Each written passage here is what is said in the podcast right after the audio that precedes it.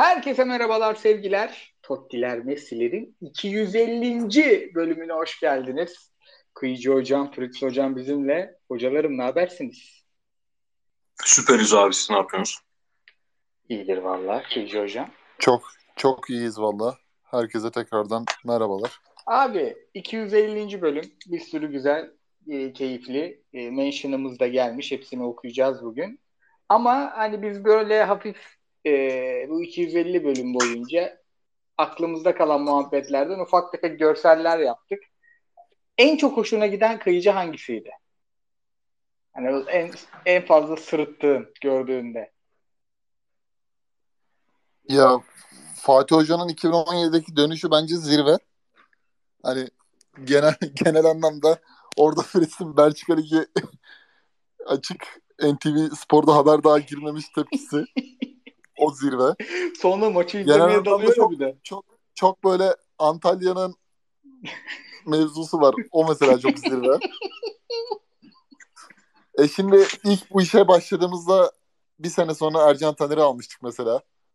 Ee, Beyin Sports'a yeni imza attığında. O, o mesela güzeldi. Ee, ya genel anlamda böyle aslında çok daha var da aklımıza gelmiyor şimdi abi. Hep şimdi hem e, görsel hem de sesli olduğu için çok kayıt olduğundan dolayı aklımıza gelmiyor. Ama böyle genel anlamda e, tansiyonu yüksek haftalarda bence çok e, hakkını verdiğimizi düşünüyorum yaptığımız işin. Vallahi ben de ya. 250 bölüm Türkiye'de bir podcast'ı devam ettirmek bile yeter. Yani övünmeye. 250 bölüm yaptık diye sırf övünebilirsin yani. Ama mesela abi şöyle e, madem 250. bölüm birkaç kelamda buna dair konuşabiliriz. Yani bu işe işte senin aracılığınla başladık. Hani senin de kafanda böyle bir şablon varmış nasıl bir şey yapabiliriz diye. Özellikle e, Fritz ve benle olur mu falan e, hem devamlılık açısından hem de e, profesyonel bir işe dönüşmesi açısından. Bir Fenerbahçe Beşiktaş maçıyla başlamıştık. 2017'de Aykut Kocaman'ın sezon. E, o maçla beraber başladık ve tam randımanlı şekilde devam ettik. Öncelikle hani güzel tepkime veren, buna dair bize hep e, metiyelerin eleştirilerini de sunan sevgili dinleyicilerimize teşekkür ederiz. Yani 250 haftadır bir fiil e, fikirlerimizi dinlediler. Kimilerine katıldılar, kimilerine katılmadılar ama e, hiçbir zaman bir kırıcı veya işte moral bozucu veya bu işi lanet olsun yapmayacağız daha dedirtecek bir hadise yaşamadık. Onlar da çok güzel e, şekilde bize eşlik ettiler. Ben de size ayrıca teşekkür ederim. Yani fikirlerimize birbirimizin katılmadığı zamanlar oldu ama bir kere bile birbirimize sesimizi yükseltmedik veya e, başka bir şovlara ihtiyaç duymadık. Her şeyden öncesi belli bir çizgisine devam eden bir iş oldu bu. Gayet de memnunum. Umarım da e, nefesimiz yettiği müddetçe devam eder. Fritz Hocam siz ne diyorsunuz? Sizden de alalım birkaç kelam. Abi görsellerde benim en hoşuma giden şey oldu. O genel anlam anlamda hep en sevdiğim kullanım biçimimiz. Genelde senden oldu. Senden alıştık biz de. Böyle sahada ne yaptığını tam anlayamadığımız bir futbolcu olduğunda bu ne yapıyor lan? Düz insan bu, düz vergi müellifi. Çok iyi oturdu benim ağzıma. 5 senedir sürekli çok topçuya kullandım. İlk şey diye hatırlıyorum. Başakşehirli Napolyoni miydi? Öyle evet. bir herif vardı. Onu kullanmıştık hatırlıyorum onu. Ne yapıyor bu herif sahada diye. Abi onun dışında hani benim hoşuma giden şey şimdi artık şu var. Yani podcast işi olsun, YouTube işi olsun, sadece Twitter ünlüsü olmaya çalışanlar olsun falan. Hani alıcısı olan şey şu. Bir şekilde gündeme gel de kötü bir şey de olsa oradan al yürü. Şimdi mesela böyle çok linç yiyorum, linç yiyorum diye düzenli ağlayan tipler oluyor ya. Hepsi aslında şu yöntemi keşfetti. Yani ne kadar insanların önüne düşersen 200 kişi sövse sana 250 tane ekstra takipçi gelecek. 500 kişi sövse 1000 tane takipçi gelecek. Biz bunu hiç yapmadık abi yani. Benim övünebileceğim en önemli şey bu. Yani biz harbi topumuzu konuşmaya çalıştık. Topu da şey olarak uğraşmaya çalıştık. Biz 100 insan. Herkes gibi 100 insan. Belki futbolu çoğunluktan daha çok seviyoruz. Futbolun baktığımız yönleri başka türlü yönler oluyor. Ama en nihayetinde düz insanız ve biz birbirimizle muhabbet etmek istiyoruz. Ee, takipçilerle muhabbet etmek istiyoruz. Bu yüzden yapıyoruz biz bu işi. Bu yüzden başladık. Öyle hiç harbi ite kopuğa bulaşmadan bugünlere gelmiş olmak sevindirici bir şey. Bir de yani benim de orada söyleyeceğim. Şimdi yazıyorum e, çünkü eksik kalan olabilir. Hatta bence birkaç tane atladım. Yemek sepetiyle başladı. Ki Yemek Sepeti bir programda devam ediyor YouTube tarafında. Being Connect, Blade, Tuttur. Tuttur muydu, oley miydi? Tutturdu. Ve en önemlisi Instat ve Kappa.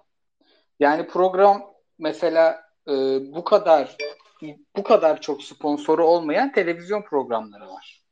Ve biz e, hiçbir zaman en çok izlenen YouTube programları kadar e, izlenmedik. En çok dinlenen podcast gününün avantajından biraz, biraz da Süper konuşmaya çoğu podcaster'ı cesaret edememesinden en dinlenen podcast oluyoruz spor tarafında.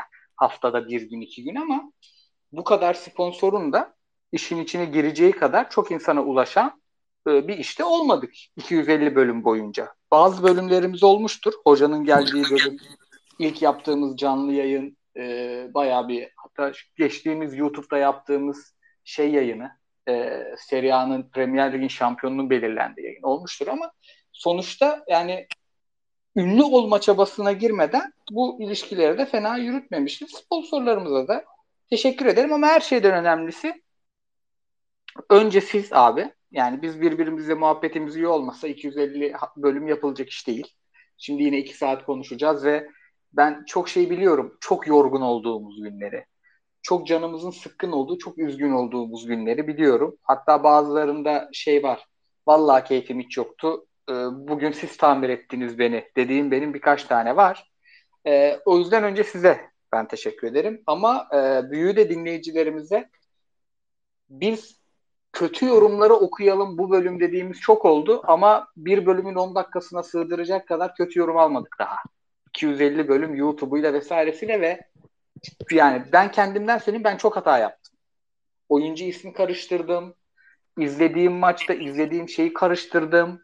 Bir sürü kitabi hata yapmışımdır ben. Zaten e, hala profesyonel bir yani moderatör müyüm? Henüz değilim.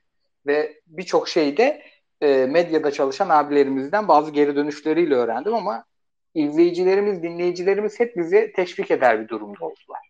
Onlara çok teşekkür ederiz bunun için. Çünkü e, o ünlü olmaya çalışanların bir kısmının e, derisi kaldırmıyor ve gerçekten kitlesi yiyor onları. Biz her zaman e, sadece podcast yapamadığımız dönemlerde e, bir dayak yedik. E hadi yapın artık. Siz bıraktınız mı bu işleri diye. Onlara da teşekkür edelim. Benim en beğendiğim görsel e, Totti'ler Messi'lerle değil o yorumcu caps'le alakası var ama yaylada ondan hızlısı yok. o makine ya. O, o başka bir şey.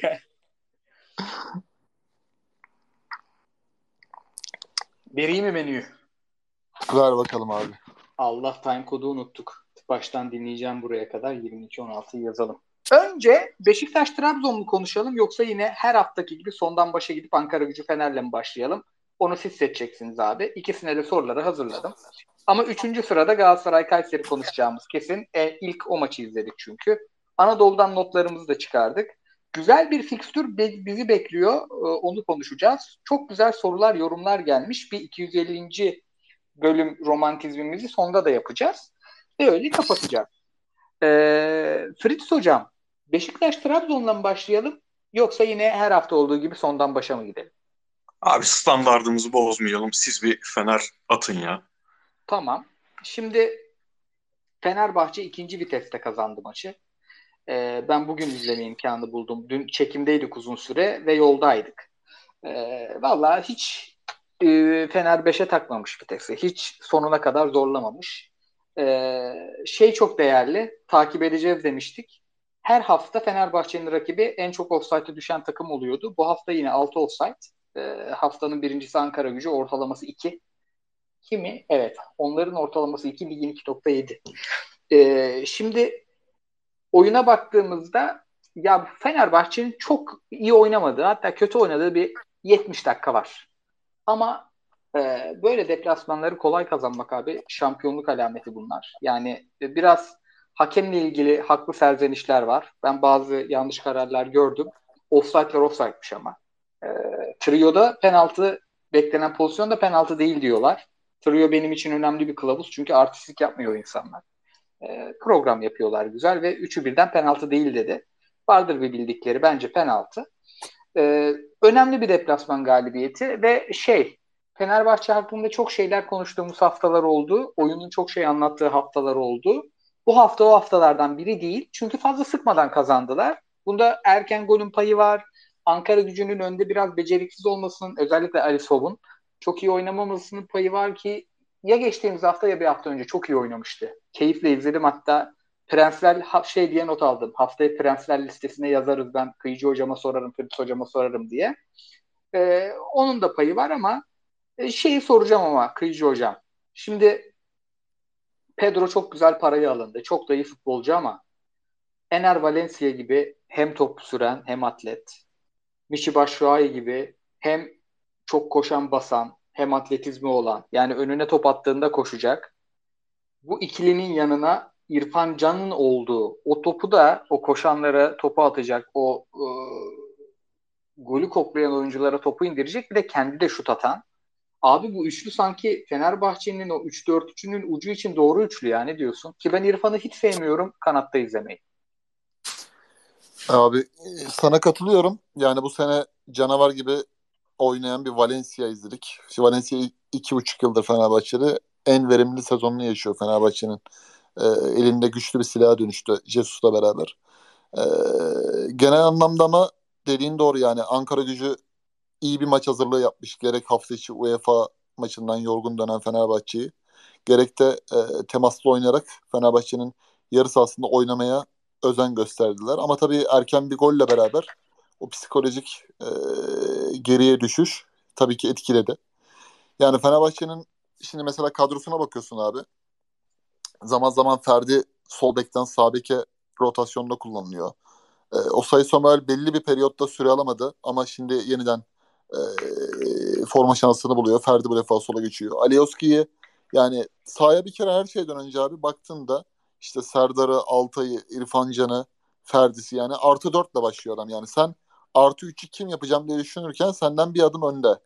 Yani bu e, önemli bir faktör. Yani kalecisi çünkü yerli artı e, yerli oyuncularda mesela stoper Serdar Aziz çok etkiliyor e, takım kadro hüviyetini. Bir de Cesus'un ben kadrosunu tanıma e, yüzdesini her geçen hafta arttırdığını görüyorum. Yani e, bu mesela Arao'nun sakatlığı dair değil. Mesela Crespo'yu tanıdı. Mesela Crespo'dan vazgeçmiyor. Mesela İrfan Can da ısrar etti tenkitlere rağmen. İrfan Can işte ikinci golü ve atan veya Fener'i rahatlatan isim oldu. Ha oyun anlamında bunların hala tabii ki bir koordinasyon anlamında eksikleri var. Yani e, bu da tabii rakiplerine göre Fenerbahçe nispeten daha çok yoruluyor.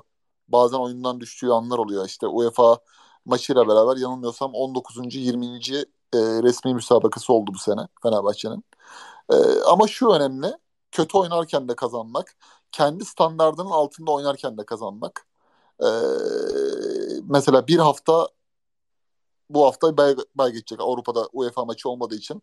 Oyuncular bir hafta dinlenmiş olacak. Yani bir e, lig maçı oynayarak sonraki haftaya devam edecekler. Şey, bu da mesela Kupa maçı yok mu? Valla bildiğim kadarıyla yok. Vallahi yokmuş ya. Yok yok bildiğim kadarıyla yok. Yani Galatasaray falan bunlar erken başlıyor. Adana Demirspor evet. falan turda. Evet, o da hani geçen seneki sıralamayla alakalı bildiğim kadarıyla. Evet abi Cumartesi Başakşehir. Tabii. Ama mesela şu var.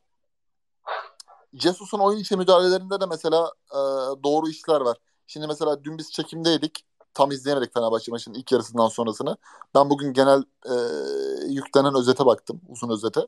Şeyi gördüm mesela. Lincoln'le İrfan Can biraz böyle merkeze doğru e, yaklaşıp oyunu kilitledikten sonra zaman zaman yaptığı değişikliklerde mesela Rossi ve Pedro'yu kullanıp da oyunu genişletme ve mücadele kısmında da takımına bir e, kimlik kazandırıyor Jesus. Yani maç içi oyun okumaları da bence doğru. Çünkü neticede Ankara gücü 2-0'dan sonra bile hep şeyde durdu, tetikte durdu. Yani 2-1 yakalarsam beraberliği buradan kurtarırım hesabında oynadı ama buna izin vermediler. Yani net gol pozisyonu vermeden rakibe e, maçı bitirdiler. Yani bu şampiyonluğu oynayan takımın bence e, Galatasaray kısmında da konuşacağız. En önemli faktörü. Mesela Galatasaray Kayseri deplasmanında bunu başaramadı. Yani oyuna iyi başladı. Kafa kafaya gitti. Sonra tamamen ipleri eline verdi. Çağdaş Atan'ın e, önde baskısı sonucu. Ama Fenerbahçe öyle değil mesela. Kendisine temaslı gelen bir rakibe karşı e, oyunu soğutabiliyor ve skor avantajını e, kullanabiliyor. Akabinde de zaten Ankara gücü artık zaman daralınca havlu attığı için 3. gol geldi Rossi ile. E, ben her şeye rağmen işlerin doğru olduğunu görüyorum ama şimdi Başakşehir maçında önemli bir test sınavına girecek Fenerbahçe. Başakşehir'de çünkü ligin her zaman söylediğimiz gibi gizli şampiyonluk adaylarından biri. Ee, oradaki Jesus'un numarasını merak ediyorum yani. Orada başka bir tavşan çıkartmaya çalışacaktır özellikle.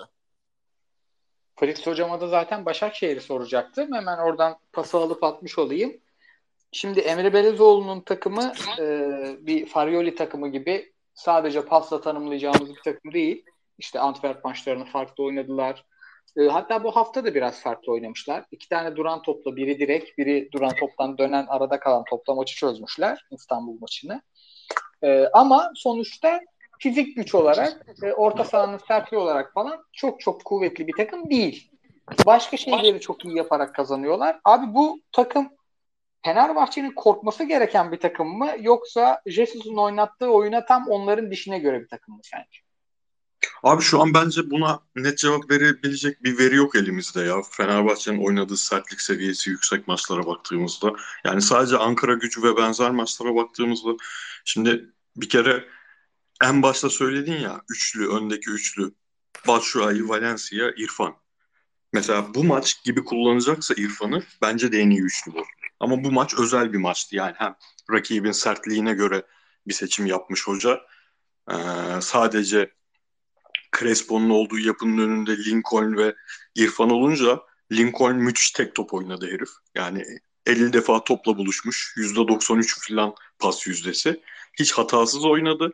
Yanında İrfan en iyi rolünde oynadı bence. Yani şu, böyle kullanacaksa İrfan'ı ben izle, seve seve izlerim yani. Şu ana kadar kullanış biçimini çok sevmiyordum ama şimdi bir o var. iki şu var. Fenerbahçe'yi bence e, seçtiği riskli oyunu şey yapan, e, justify eden diyeyim. Çok gıcık bir kelime kullandım yine. Ama o da şu abi. Fenerbahçe sahaya 10 tane sahadaki kaleci hariç 10 futbolcusunun 6-7'si bazen 8'i 30 yaşın altında abi oyuncular. Yani Fenerbahçe bu Ankara gücü gibi 30 30.8 yaş ortalamalı takımlara karşı her zaman eli yüksek olacak. Ne kadar yorgun olursa olsun. Önceki hafta yorgunluğundan bahsetmiştik Fener'in.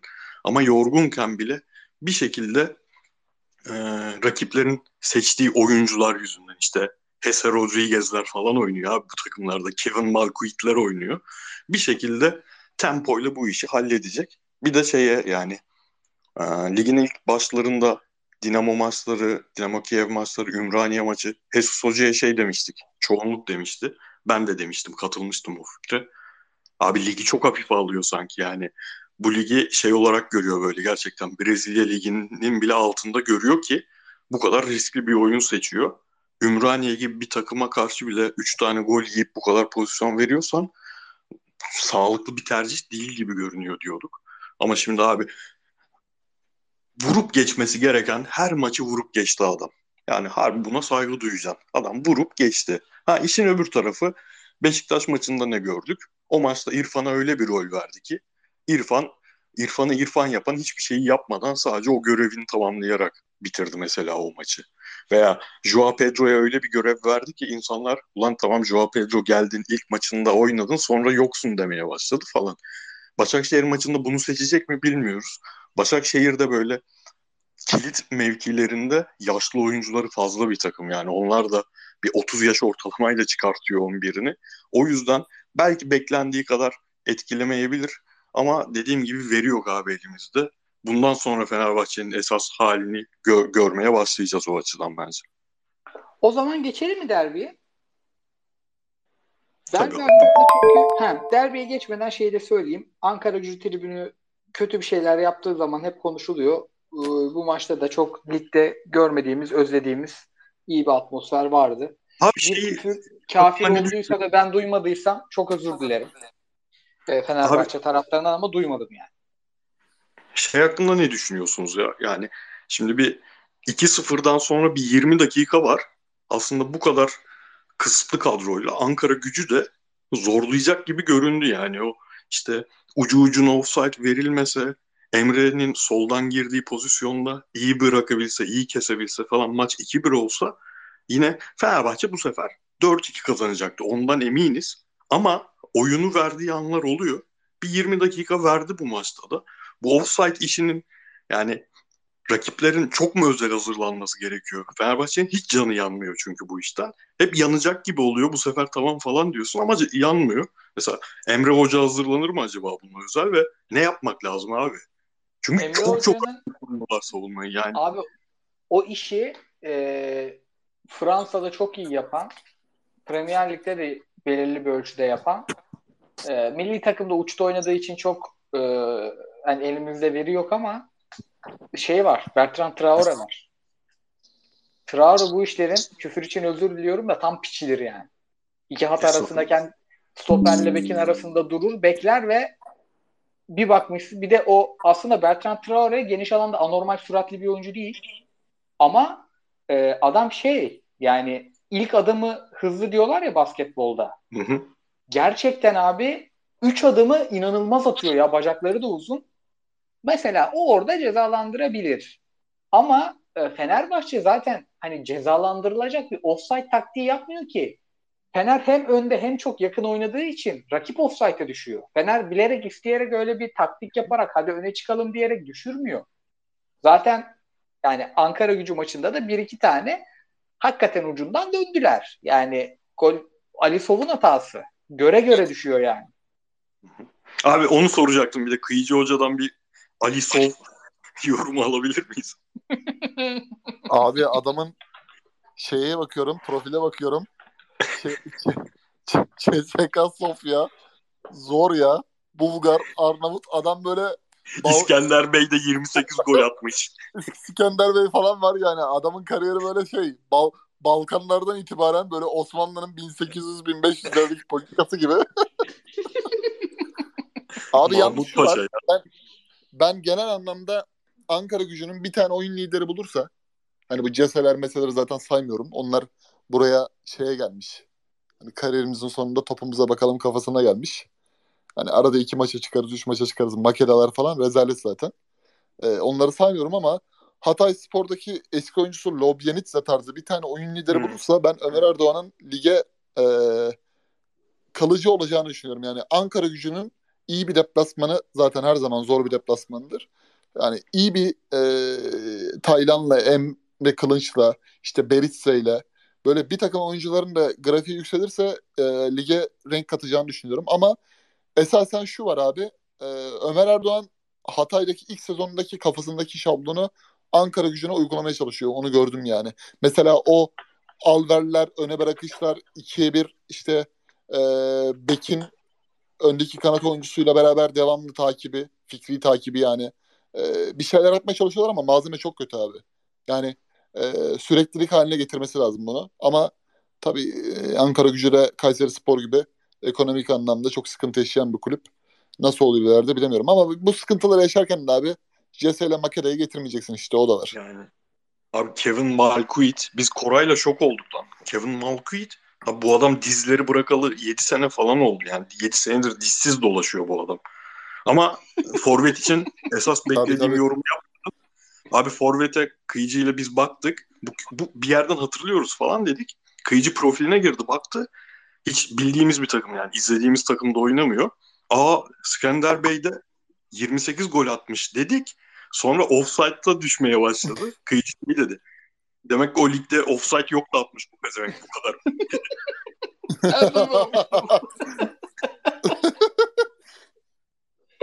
abi korkunç ya. Abi ben ben yanımda veya arkamda işte forvet, onun arkasında oynayan orta saha olsam çıldırırım ya. Bu kadar mı abi insan dikkat etmez ya offside'da nerede duracağını? Yanındaki adamı da yakıyor değil. evet. Hakikaten çok enteresandı. Görü, göre göre düştüğü iki tane ben de denk geldim. Geçiyorum derbiye. Buyur abi. Time kodumuzu yine alalım. Zorlanacağız zaten bugün. Şimdi Ankara gücü tribününde konuşmuştuk. Bir şey bıraktım mı orada? Bırakmadım. Abi Valerian İsmail e, tribünü karşısına aldı. Bugün yani istifa, zorla değişiklik yaptırma. Yani e, birçok şeyi gördük e, Beşiktaş tribününde ve değişiklik de tuttu. E, Beşiktaş'ı uzun konuşacağız o yüzden. Ama Trabzon'u konuşalım. Trabzon'la başlayalım. O da bir tık daha kısa sürer zira.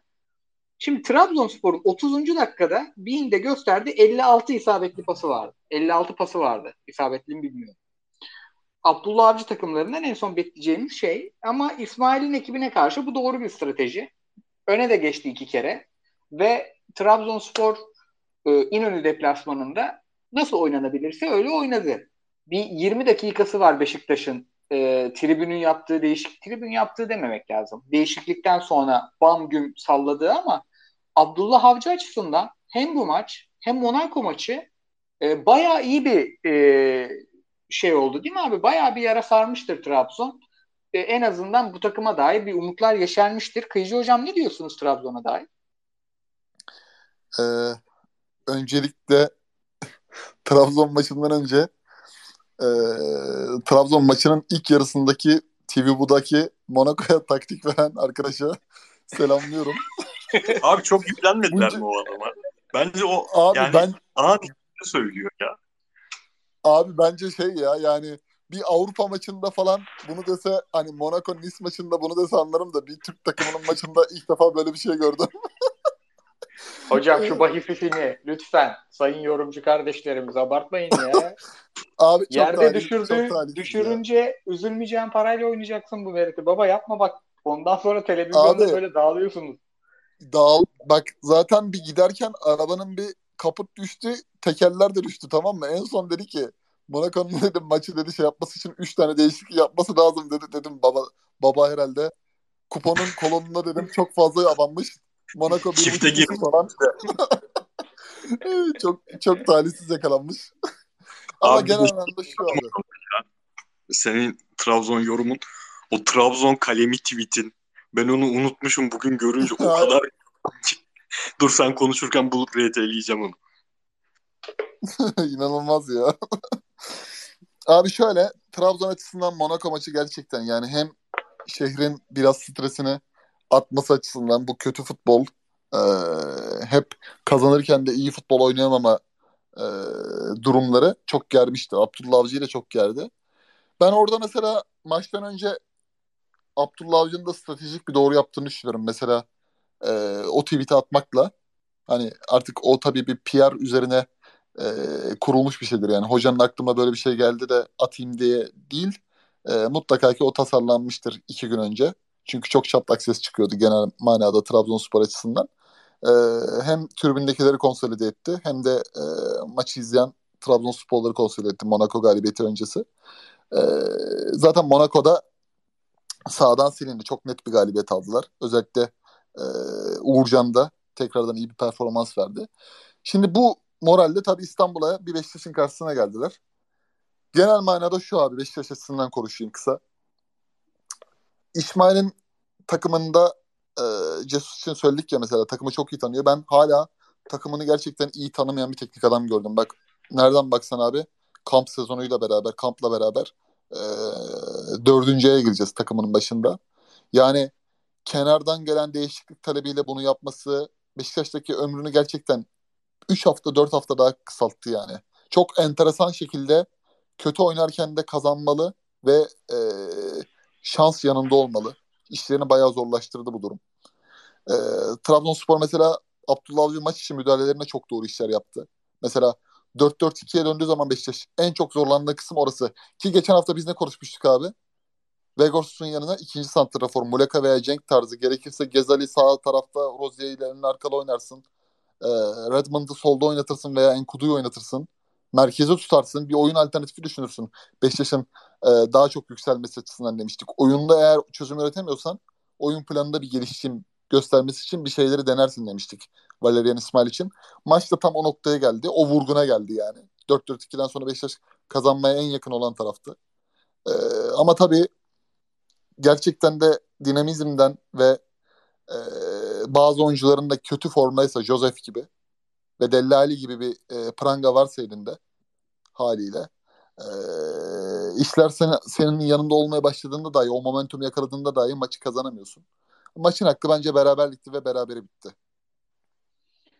Filiz hocama da şöyle atacağım pası. Şimdi Beşiktaş'ın e, topla üretme sorunu olduğunu artık rakipleri de biliyor. Kendisi de hoca da biliyor. Ve buna bir e, çözüm olarak Delali'yi kullanıyor hoca.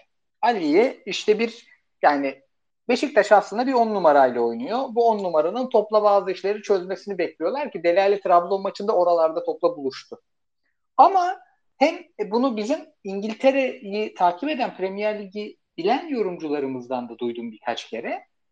Delali'nin o çilingir olmasını bekleyenler var orada da. Ama ben Delali'nin topla bir şeyler çözdüğünü çok az hatırlarım Tottenham'da da. Set oyununda iş yapmıştır ama hep o boş yani topla üreten oyuncular varken topsuz koşuyu yapıp işi bitirmesiyle yapmıştır. Ve biz geçen hafta da şeyi konuşmuştuk zaten. Bu rolde Delali oynayacağına 4-4-2 oynansın. Cenk Tosun o topu önde tutar. Bir şey üretmez ama seni geri koşturmaz. Tutar. Gezel, sadece Gezal ve Cenk'le o topu önde tutarak sen hücum edebilirsin demiştik ki e, bu 4-4-2 gerçekten biraz çalıştı. Abi yani Beşiktaş'ın bu e, toplu üretememe derdinde Delali ile de çözememesiyle birlikte e, Beşiktaş'a herkes topu uzun vurup Beşiktaş'ı geri koşturup al topu gel bizim sahamıza üret diyor. Yani devre arasında eli yüzü düzgün bir iki transfer bu işi çözer mi? Ben de çözmesi zor. E, Valerian İsmail'in işi zor noktasına geldim geçtiğimiz haftadan sonra ama sen yani bu ya Koray bu bir kadro sorunu diyor musun yoksa yok baba bu takım çok daha iyisini oynardıcı mısın sen de? Delali ile birlikte alalım ama gerçekten Delali ile ilgili yanlış bayağı bir şey izledim ben bu spor programda. Abi soruna hemen tek cümleyle cevap vereyim. Bence oynar. So- döneceğim ona sonra. Önce Deli Ali'den gireyim. Abi ben işte 93 senesi miydi? Manchester United Galatasaray 3-3. İlk hatırladığım futbol maçı o izlediğim. O zaman da beri kendimi futbol izliyor, izliyor sayıyorum. İlk hatırladığım Avrupa maçı 99 olması lazım şey. E, Real Madrid Lazio maçı. Türk takımlarının olmadığı ilk hatırladığım, ilk futbola aşık olduğum maçlardan biri. 5 e, senedir sizinle burada futbol konuşmaya çalışıyoruz. Benim hani bana sorup da benden yorum alamadığın herhalde nadir bir nadir oyunculardan biridir Dellali. Dilim yettiğince her şeye kendi anladığımca bir cevap vermeye, bana göre şöyle bir oyuncu, bana göre böyle özellikleri var demeye çalıştığım bütün oyuncular öyledir. Deli öyle değil abi. Bizim Avrupa yayınlarında da ne zaman bu adam böyle çok e, gündemde olduğu dönemler olsa kitlenir kalırım herif karşısında. Çünkü bu adamın ne pozisyonunu ben anlayabildim senelerce. En iyi özelliği ne? Ne onu anlayabildim. Hiçbir şey anlayamadım ben bu adama dair. Çok uzun zamandır böyle yani. Hayatımıza Tim Sherwood hoca döneminden itibaren girmeye başladı. 2014-2015 zamanı falan. Pochettino dönemi de anlayamadım. Mourinho dönemi de anlayamadım. Anlayamadım herifi. O yüzden zaten alındığı zaman o Premier Lig'den işte zamanında şöyle oynamış, böyle oynamış, topçu geliyor. Rüzgarları beni çok endişelendirdi. Premier Lig'de o kadar farklı hocanın bu adama doğru düzgün rol bulamadığı yerde Süper Lig'de bir hoca hele bu kadar tartışılan, bu kadar toy bir hoca nasıl bir rol bulacak? Yani hem merak ediyordum hem de çok ihtimal vermiyordum. Geçen hafta söyledim adamın eline atılmış, konmuş bir bomba olarak görüyordum ve bu hafta da yine aynı şeyi konuşuyoruz. Sorun buradan mı başlıyor diye konuşmaya başlıyoruz. Çünkü bu adamın varlığı İsmail'in kendi bildiğini de oynatamamasına neden oluyor. Ortaya da kimliksiz, şahsiyetsiz bir futbol çıkıyor. Birinci sebep bu Delali'ye dair bence. Evet e, o topla oynamayı çözeyim diye sahaya atıyorsun. Onu çözecek futbolcu olmadığı için yani vaat ettiğinin yanından yakla, yanına yaklaşamayan bir futbolcu olduğu için senin kendi kimliğini de teknik direktörlük kimliğini de zarar veriyor. Hadi Gezal yokken oynattın abi. Gezal ile çıktığın bir 11'de ne demeye hala bu adamla çıkıyorsun? Yani bütün maçı bunun üzerinden konuşsak konuşurum. Çünkü bir teknik direktördü abi. Eğer çok spesifik bir şeyi her hafta konuşmak zorunda kalıyorsak o teknik direktör gidiyor. Yani bence bu Beşiktaş bu maçı 3-2'ye bile çevirse hocanın gittiği maç. Yani bir hafta sonraki bir takılmada olur, iki hafta sonraki bir takılmada olur. O zaman resmi şekilde gider ama bu hafta bence gönüllerde tamamen gittiği maç. Çünkü ortada o ikinci yarının belli anlarına kadar yine hiçbir şey yoktu. Olmayacak yani olmayacak da hele böyle bir kadro yapısıyla böyle 11 tercihleriyle Deli Ali ve Gezali de attın üstüne bir de Salih atıyorsun sahaya. Yani bütün bildiklerini unutmuş gibi Valerian İsmail. E, şeyde kalmış yani hoca e, Begors'un çıkan kafasında Fenerbahçe maçında yere yattığı pozisyon var ya. Adam orada kalmış ve buradan ben dikiş tutacağını, buradan düzeleceğini ben 3 hafta önce konuştuğumuz yerdeyim. Bu takım Şenol Güneş'le çok iyi bir 4-2-3-1 bence oynar. Ha, kenardan gelenler yeter mi? Yetmeyebilir. Nasıl Sergen Hoca o müthiş futbolla, müthiş tempolu, kadroya çok uygun futbolla o kadar götürdü götürdü. İki tane sakatlık oldu. Galatasaray'a Fener'e şampiyonluk veriyordu. Fener Sivas'ı yense şampiyondu. Galatasaray Denizli Malatya maçlarında ikişer gol fazla atabilse şampiyondu. Öyle şeyler yaşayabilir mi Şenol Güneş'le de ya da 4-2-3-1 oynatacak herhangi bir hocayla da yaşayabilir. Ama 11'i ben bundan çok çok çok daha iyisini oynamaya yeterli olduğunu düşünüyorum bu kadro. Katılıyorum. Yani şöyle bir şey var aslında orada. Şimdi Beşiktaş'ın e, Valerian İsmail geldiğinde oyununu tanımlayacak bir oyuncu söylesek işte Beşiktaş e, Rize'yi kiralamış diye o dönem Getson'u. Hep şey konuşuyorduk. Ya bu takıma esas bir Getson girecek ki bu tempolu takımda parlayacak. 20 milyonluk olacak. Baktık hem üçlü oynarken Getson'a çok uygun bir oyun var. Hem dörtlü oynarken Getson'a çok uygun bir oyun var. Oyun o kadar değişti ki Getson'a yer bulunamıyor abi şu an. Yani şey gibi bir yabancı Masterchef'te böyle bir ürün vermişlerdi et. Japon kızın biri e, eti hiç kullanmadan keşkül gibi bir tatlı yapıp gelmişti. Oraya döndü iş. Samimi söylüyorum oraya döndü iş. Yani bu e, Getson gibi bir oyuncuyu kenarda bırakacak bir Valerian İsmail futbolu yavaş yavaş bu Tudor'un gidiş dönemini andırmaya başladı. Değil mi Kıyıcı Hocam? Tabii abi yani e, Fris'e o yönden katılıyorum. Söylediği çok doğru. Bu maçı kazansa dahi taraftarın oradaki bağırması seni bahsettiğim gibi kredinden en az bir, bir ay, bir buçuk ay erkene çekti. Senin e, takımdaki hem saygınlığını hem Gezal'in mesela sakat sakat oynatılması işte e, Dellali'nin form durumuyla ilgili o şeyi atamıyorlar mesela. Sözleşmesiyle ilgili haber çıkıyor mesela maçtan sonra. Orada da başka bir dezenformasyon var belki. Hani sakatlanmadığı sürece bu adam mutlaka 11 re e, oynatılmak zorunda diye bir haberler çıktı. E, ya bence genel anlamda bunu Galatasaray kısmında konuşacağız. Kafasında ne varsa üçlü savunmayla başladı. Üçlü savunma dışarıdan tenkitle başkan veya işte Ceyhun Kazancı veya e, Beşiktaş'taki artık nasıl söyleyeyim oyuncuların Gezal'la ilgili haberler okuduk. Tenkitleriyle dörtlü savunmaya dönüldü. Ya böyle Beşiktaş'ın hocası olamazsın. Hele Şenol Güneş boştaysa senin ee, nasıl söyleyeyim rahatlığın biraz daha kafanda demokrasinin kılıcı gibi sallanır abi. 2-2-4 yani bu, bunu Galatasaray'da Tudor zamanı Fatih Hoca boştayken de yaşadı. Beşiktaş'ta da şu an Şenol Güneş sesleri gitgide yükselmeye başlıyor. Hani yönetmek zaten Türkiye'de çalışmak gerçekten zor. Yani şöyle söyleyeyim. Ali Koç kadraja niye girmiyor abi bu sene? İşler iyi. Ve e, işler kötü gittiği anda da kadraja giremez. Jesus varken. O zaman Jesus olmaz burada çünkü. Evet. Onun yaptığı, ona yeltendiği anda Orge Jesus Türkiye'de olmaz yani. Bırakır gider. Ee, bunu sağlamak önemli. Yani para problemleri yok bildiğim kadarıyla Beşiktaş'ta. Mali yönden hani başkan kasa kolaylığı vesaire bunları zaten yapıyor. Paralar ödeniyor da e, o takım olmak topluluk olmaktan başka bir şeydir. Takım olmak e, apayrı bir konudur. Beşiktaş o havayı vermiyor. Evet evet ya bir de yani e, tribünü karşıya almak zaten zor da Beşiktaş tribünü de başka. O tribün sahanın tabii. çok içinde. O stadyum tabii, tabii. başka bir stadyum hakikaten. Hani geçen Fener maçında konuşmuştuk ya. ilk, ilk 30 dakika yemek söyleyemezsin yani. yemek Tabii. soğuk. Abi mesela Trabzonspor için de diğer rakibinden bakalım. Oynadığı rakibe bakalım. Ee, kötü futboldan den vuruluyordu. Bak bir Monaco maçlarıyla beraber bir Beşiktaş'tan e, belki kazanacaklardı Enis Bardi o golü atsa. E, 3 gibi Trabzonspor'un lehine gelecekti maçın sonucu. E, bir hava dağıldı yani mesela. Bulutları üzerinden gönderdi Abdullah Avcı. Bir tweet attı. Bir camiye konsolide. İşte biz buraya ılık bir rüzgar olmaya gelmedik. Fırtına olmaya geldik falan. Taraftar nereye çekersen oraya gider abi. Sen taraftarı yöneteceksin. Taraftar seni yönetmeyecek.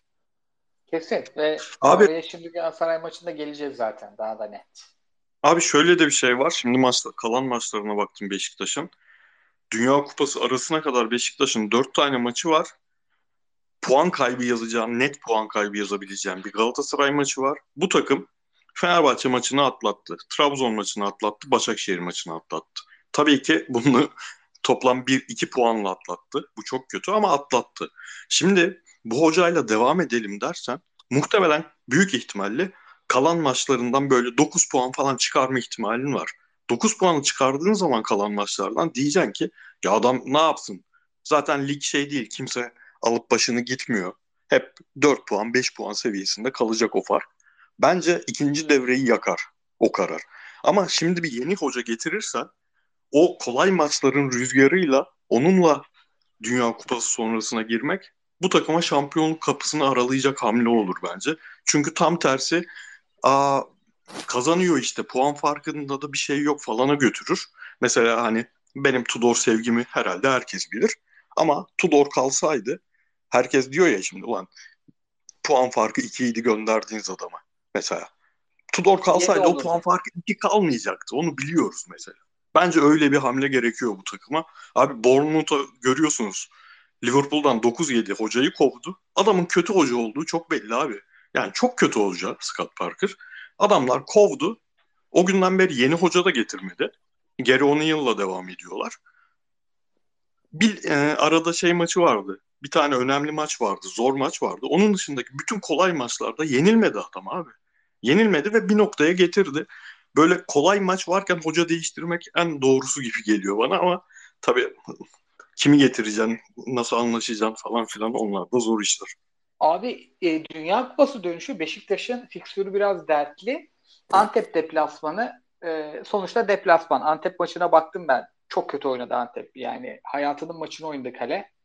Neydi o çocuğun adı ya? Dur buraya yazdım zaten. Günay. Günay e, hayatının maçını oynadı. Antep'ten sonra Adana Demir zor maç.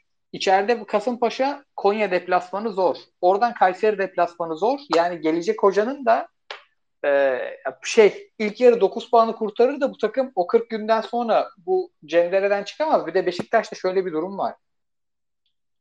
Trabzon maçları, Fenerbahçe maçları Beşiktaş'ın istediği maçlar zaten. Yani Beşiktaş topu aldığı zaman zorlanıyor ve esas benim umudumu azaltan da şu oldu. Okan Hoca'da da aynısını konuşacağım. Benim Okan Burak'a dair de ki iki yıldır istiyorum gelmesini. Umudum bu maçta biraz azaldı. Abi Trabzon içeride e, Monaco'yu dört attıktan sonra bir buçuk gün falan çalışabildi bu maça.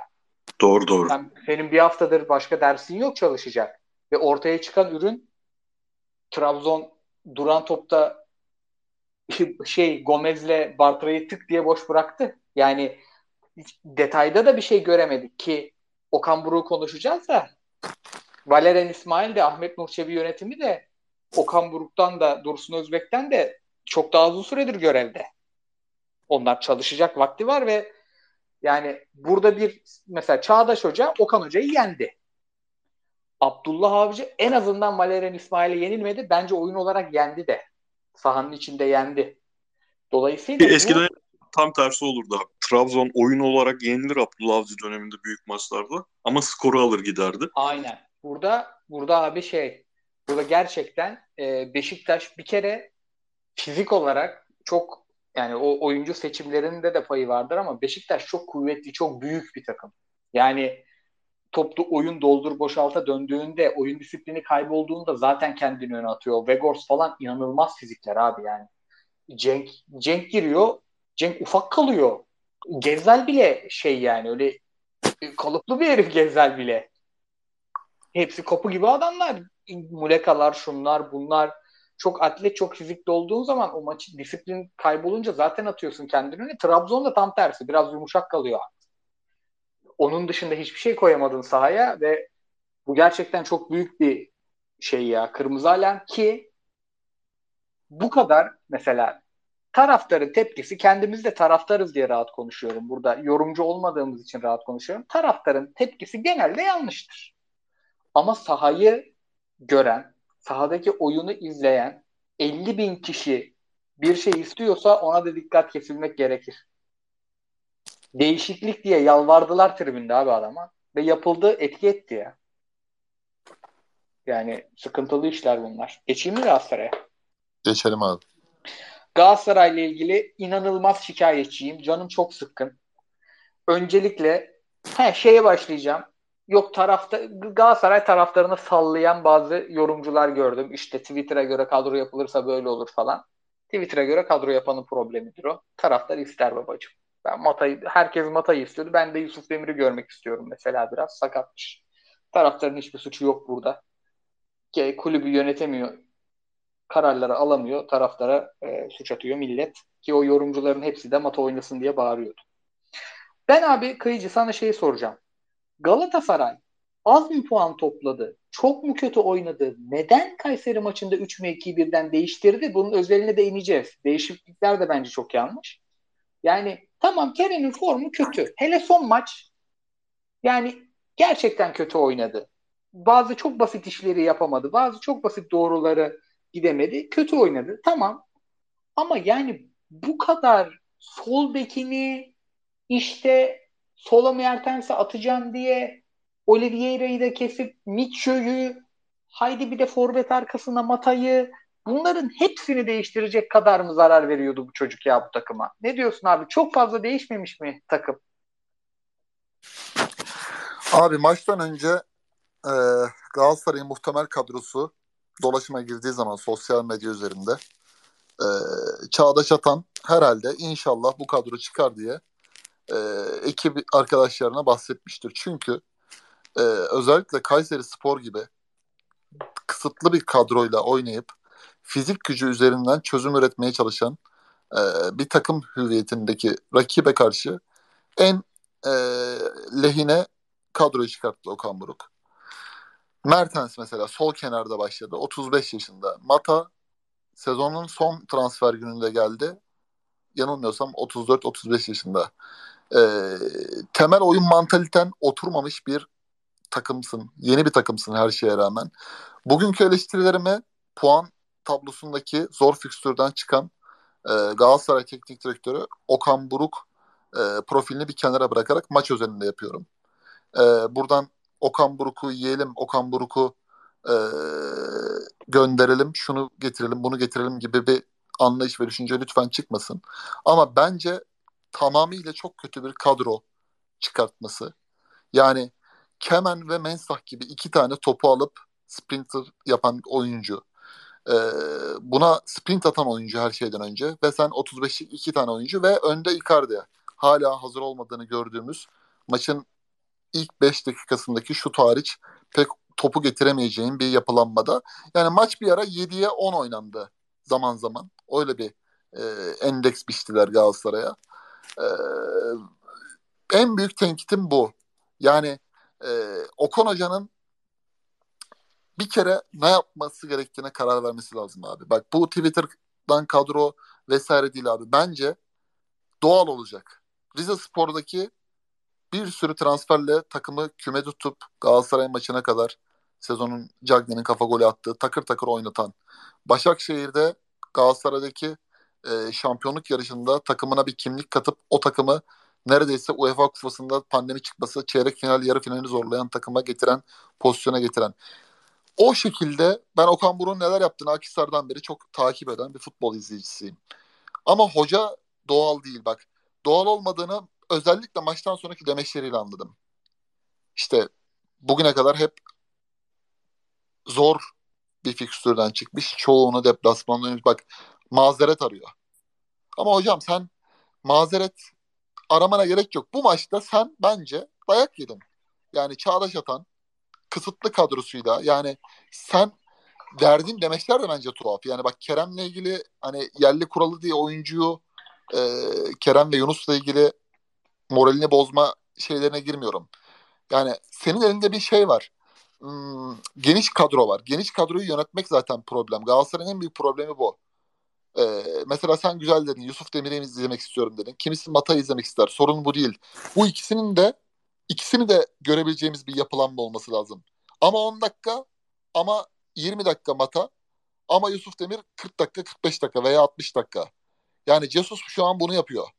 Okan Hoca'nın da o noktaya bence getirmesi lazım. Bireysel takım e, performansı. Bak bireysel performansı atan oyuncular dahi Boye gibi mesela. Abdülkerim gibi oyuncular. Mesela bunlar kendi standartında şu an. Boye kamp yapmadı takımla. Ona rağmen takımın şu an hala ortalama reytingi en yüksek oyuncularından biri. Ee, Okan Hoca'nın bence kafası net değil. Ve e, hala da kafasının net olmadığına dair idari anlamda şeyler görüyoruz. Mesela Woltz diye bir yardımcı antrenör falan. Sen duydun mu hocadan veya Fritz duydu mu? Biz böyle bir yardımcı hoca bakıyoruz diye bir düşünce duyduk mu abi? Yok abi. Okan Hoca zaten böyle bir şey olsaydı derdi ki Kayseri maçında bir arkadaşımız da bize hafta içinde e, katılmayı düşünüyoruz. Teknik ekibimizi güçlendirmeyi düşünüyoruz vesaire bir şey söylerdi. Demek ki bu yönetimin idari anlamda bak hoca işte böyle bir yardımcı düşünüyoruz falan. Yani böyle çok gereksiz kulübün idari mekanizması da çok gereksiz işlere giriyor. Hocanın maç sonu verdiği demeçler geniş kadro işte tek kullarda devam ediyoruz. Kupa maçını bekliyoruz.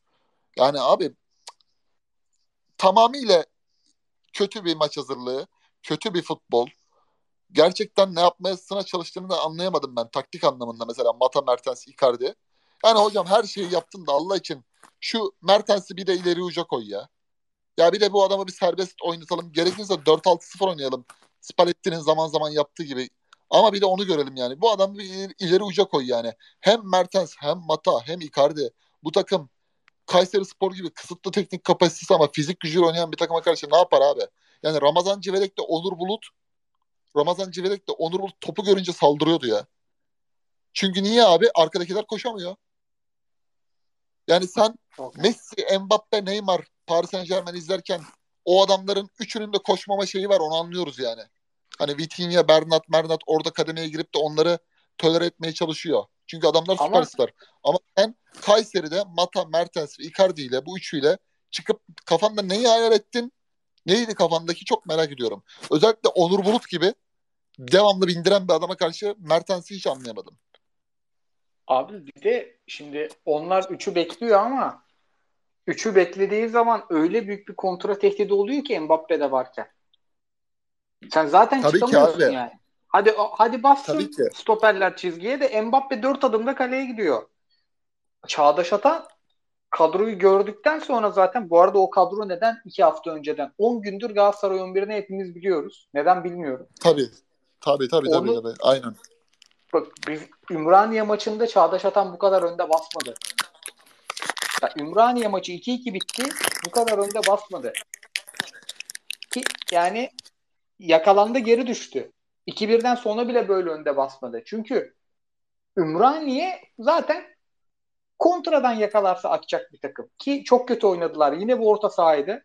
Campagnaro, Kemen, Mensah orta sahasıydı. Çok kötü oynadı orta saha. Galatasaray ölüyü diriltti. Bu sene Kayseri'yi yenen herkes ya döverek yendi. Çünkü orta sahalarının yani Kemen'le Mensah yeni girdiler. Orta sahaları çok kuvvetli değil fizik olarak. Ya dövdüler. Fenerbahçe döverek yendi mesela. Büyük kalarak yendi. Ya da abi Kayseri kötü bir takım. Kötü bir kadro. Ama Çağdaş Hoca bir şeyler oynatmak istiyor orada. Bir pas yapılsın. Top ayakta tutulsun istiyor. Bunu dar alanda yapamıyorlar. Kaybediyorlar. Hem alanları açıyorlar hem de o açık alanlarda pas yapıyorlar. O kadar kolay driblingli deliniyor ki bu takım. Galatasaray'da bir tane yoktu. Yani abi ben yani bak göre bunu yaparken bunu. Abi mesela bak neye kızıyorum? Bay geçtiğin hafta milli ara sonrası mesela işte bay geçiyorsun. Bir sürü bir zaman dilimi var. İşte takım uyum uyumlu olmasını göstermesi lazım artık bu maçta.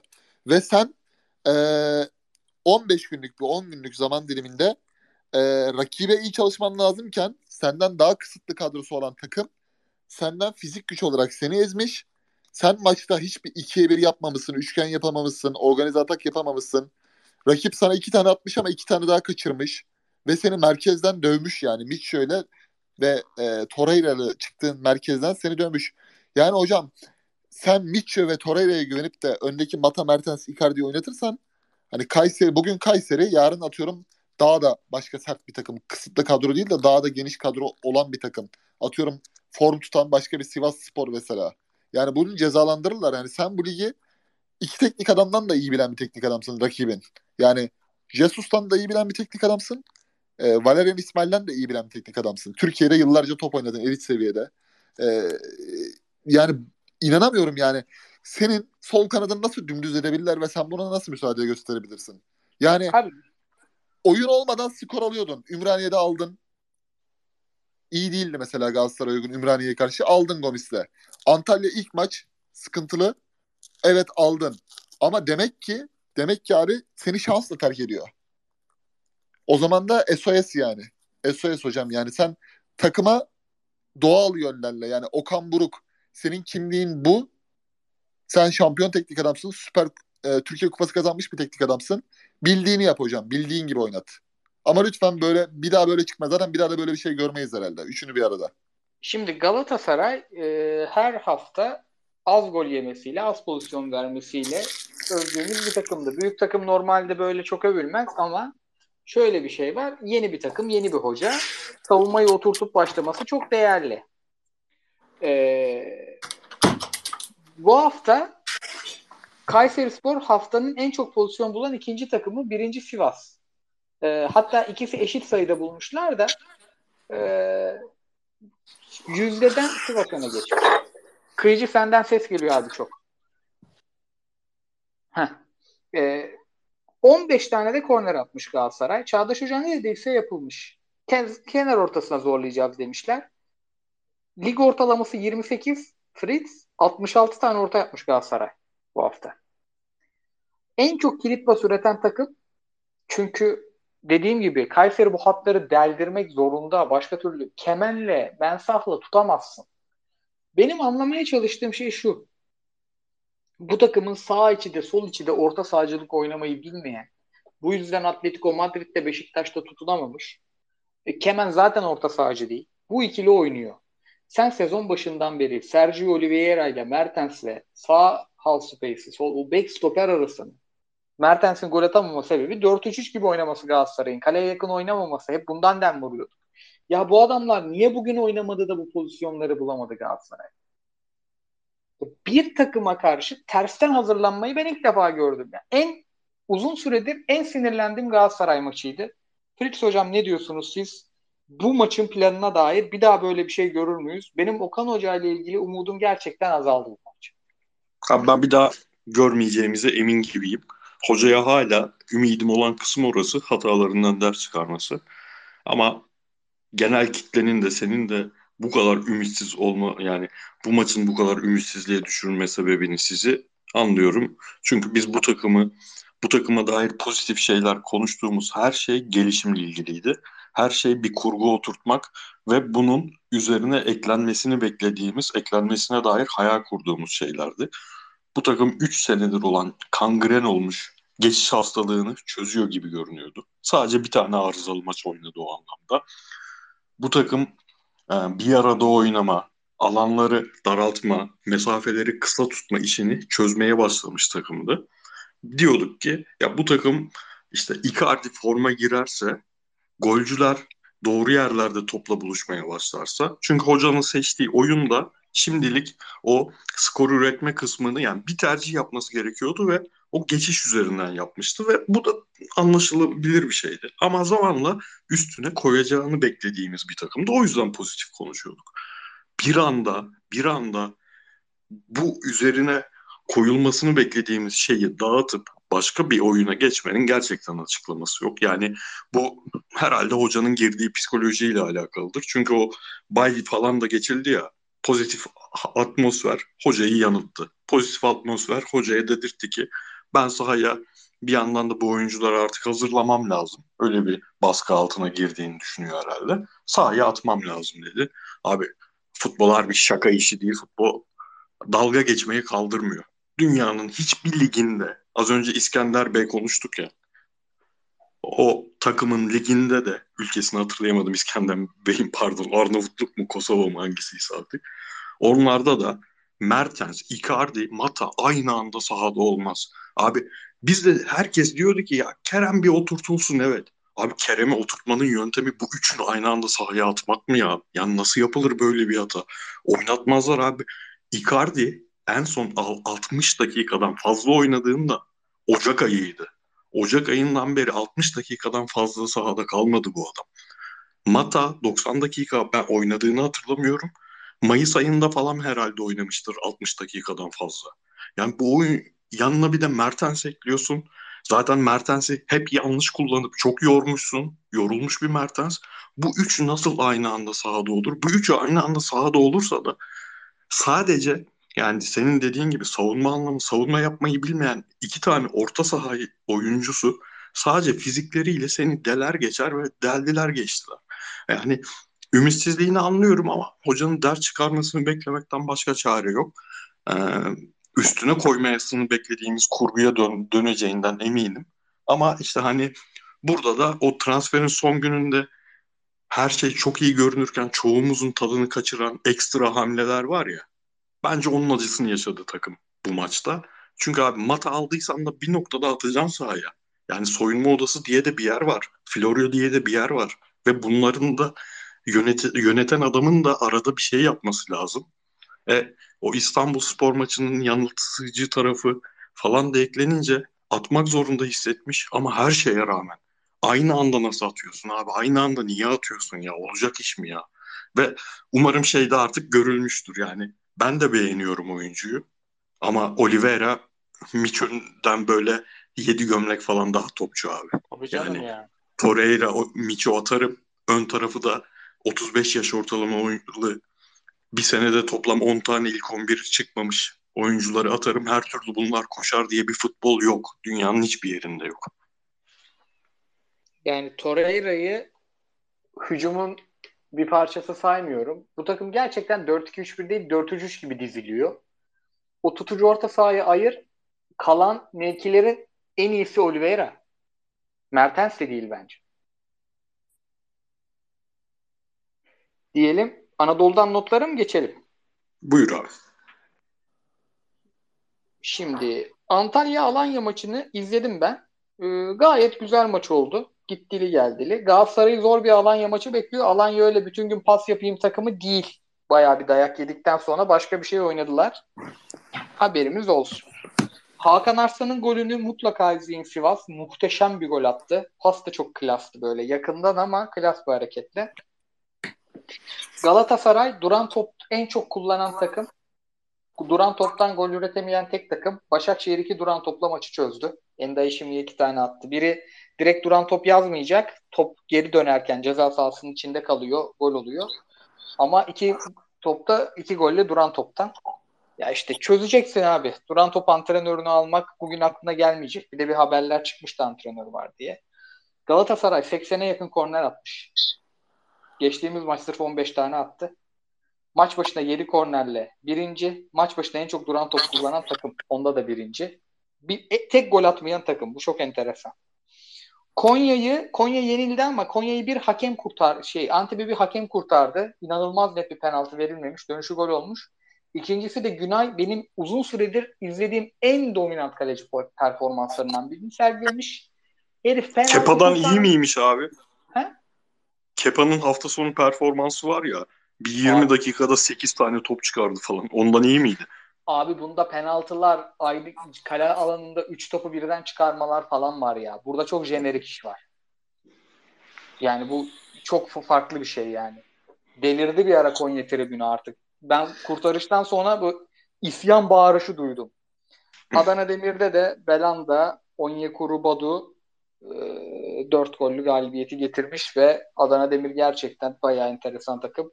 Emre Akbaba da bir iki tane net kaçırmış. Var mı hocam Anadolu'ya dair ekleyeceğiniz bir şey? Fikstürü zıplayayım mı? Abi Diasaba Valla NBA işimi ha, getir doğru. Abi şey yani kime benzeteyim bilemedim. İsrailliymiş. Önce e, Envakame'ye mi benzetsem dedim ama İsrail Ligi'nden gelmemiş. Balili'ye benzetelim Sivas'ta oynattığı için. Enteresan bir süper topçusu 30 yaşında kazanmış ligimiz. Bu hafta da boş geçmedi asist gol. Bir tık Revo'ya benzettim ben. Heh, abi bildiğimiz bütün İsraillileri sayalım. Kıyıcı hocam bir enda işimi alalım be. NBA işimi 2021'in Ocak ayındaki transfer döneminde İrfan Canlı işte o meşhur Ocak ayında Fatih Hoca Galatasaray'a çok istemişti. Etebo'nun yerine koymak için. Malatya Spor'daydı ve Malatya Spor ekonomik darboğazdaydı. Olmamıştı o transfer. Ufak bir para bedeliydi ama o dönem işte o para yedline medline gitti. Ama değişmeye gelmedi. Galatasaray iyi bir oyuncu kazanacaktı. Ki o zaman defansif orta saha oynuyordu. Stoper de oynamıyordu. Ee, Emre Belezoğlu'nun stoper niteliklerini de çok geliştirdi. Özellikle geçen sezondan beri zaten orada da kullanıyor. Bence buradan da bir Belçika Ligi veya işte başka bir e, transfer yapacaktır. İspanya, Almeida falan bu tarz bir transfer yapacaktır Başakşehir'den ayrılınca. Diyelim fikstüre geçelim o zaman.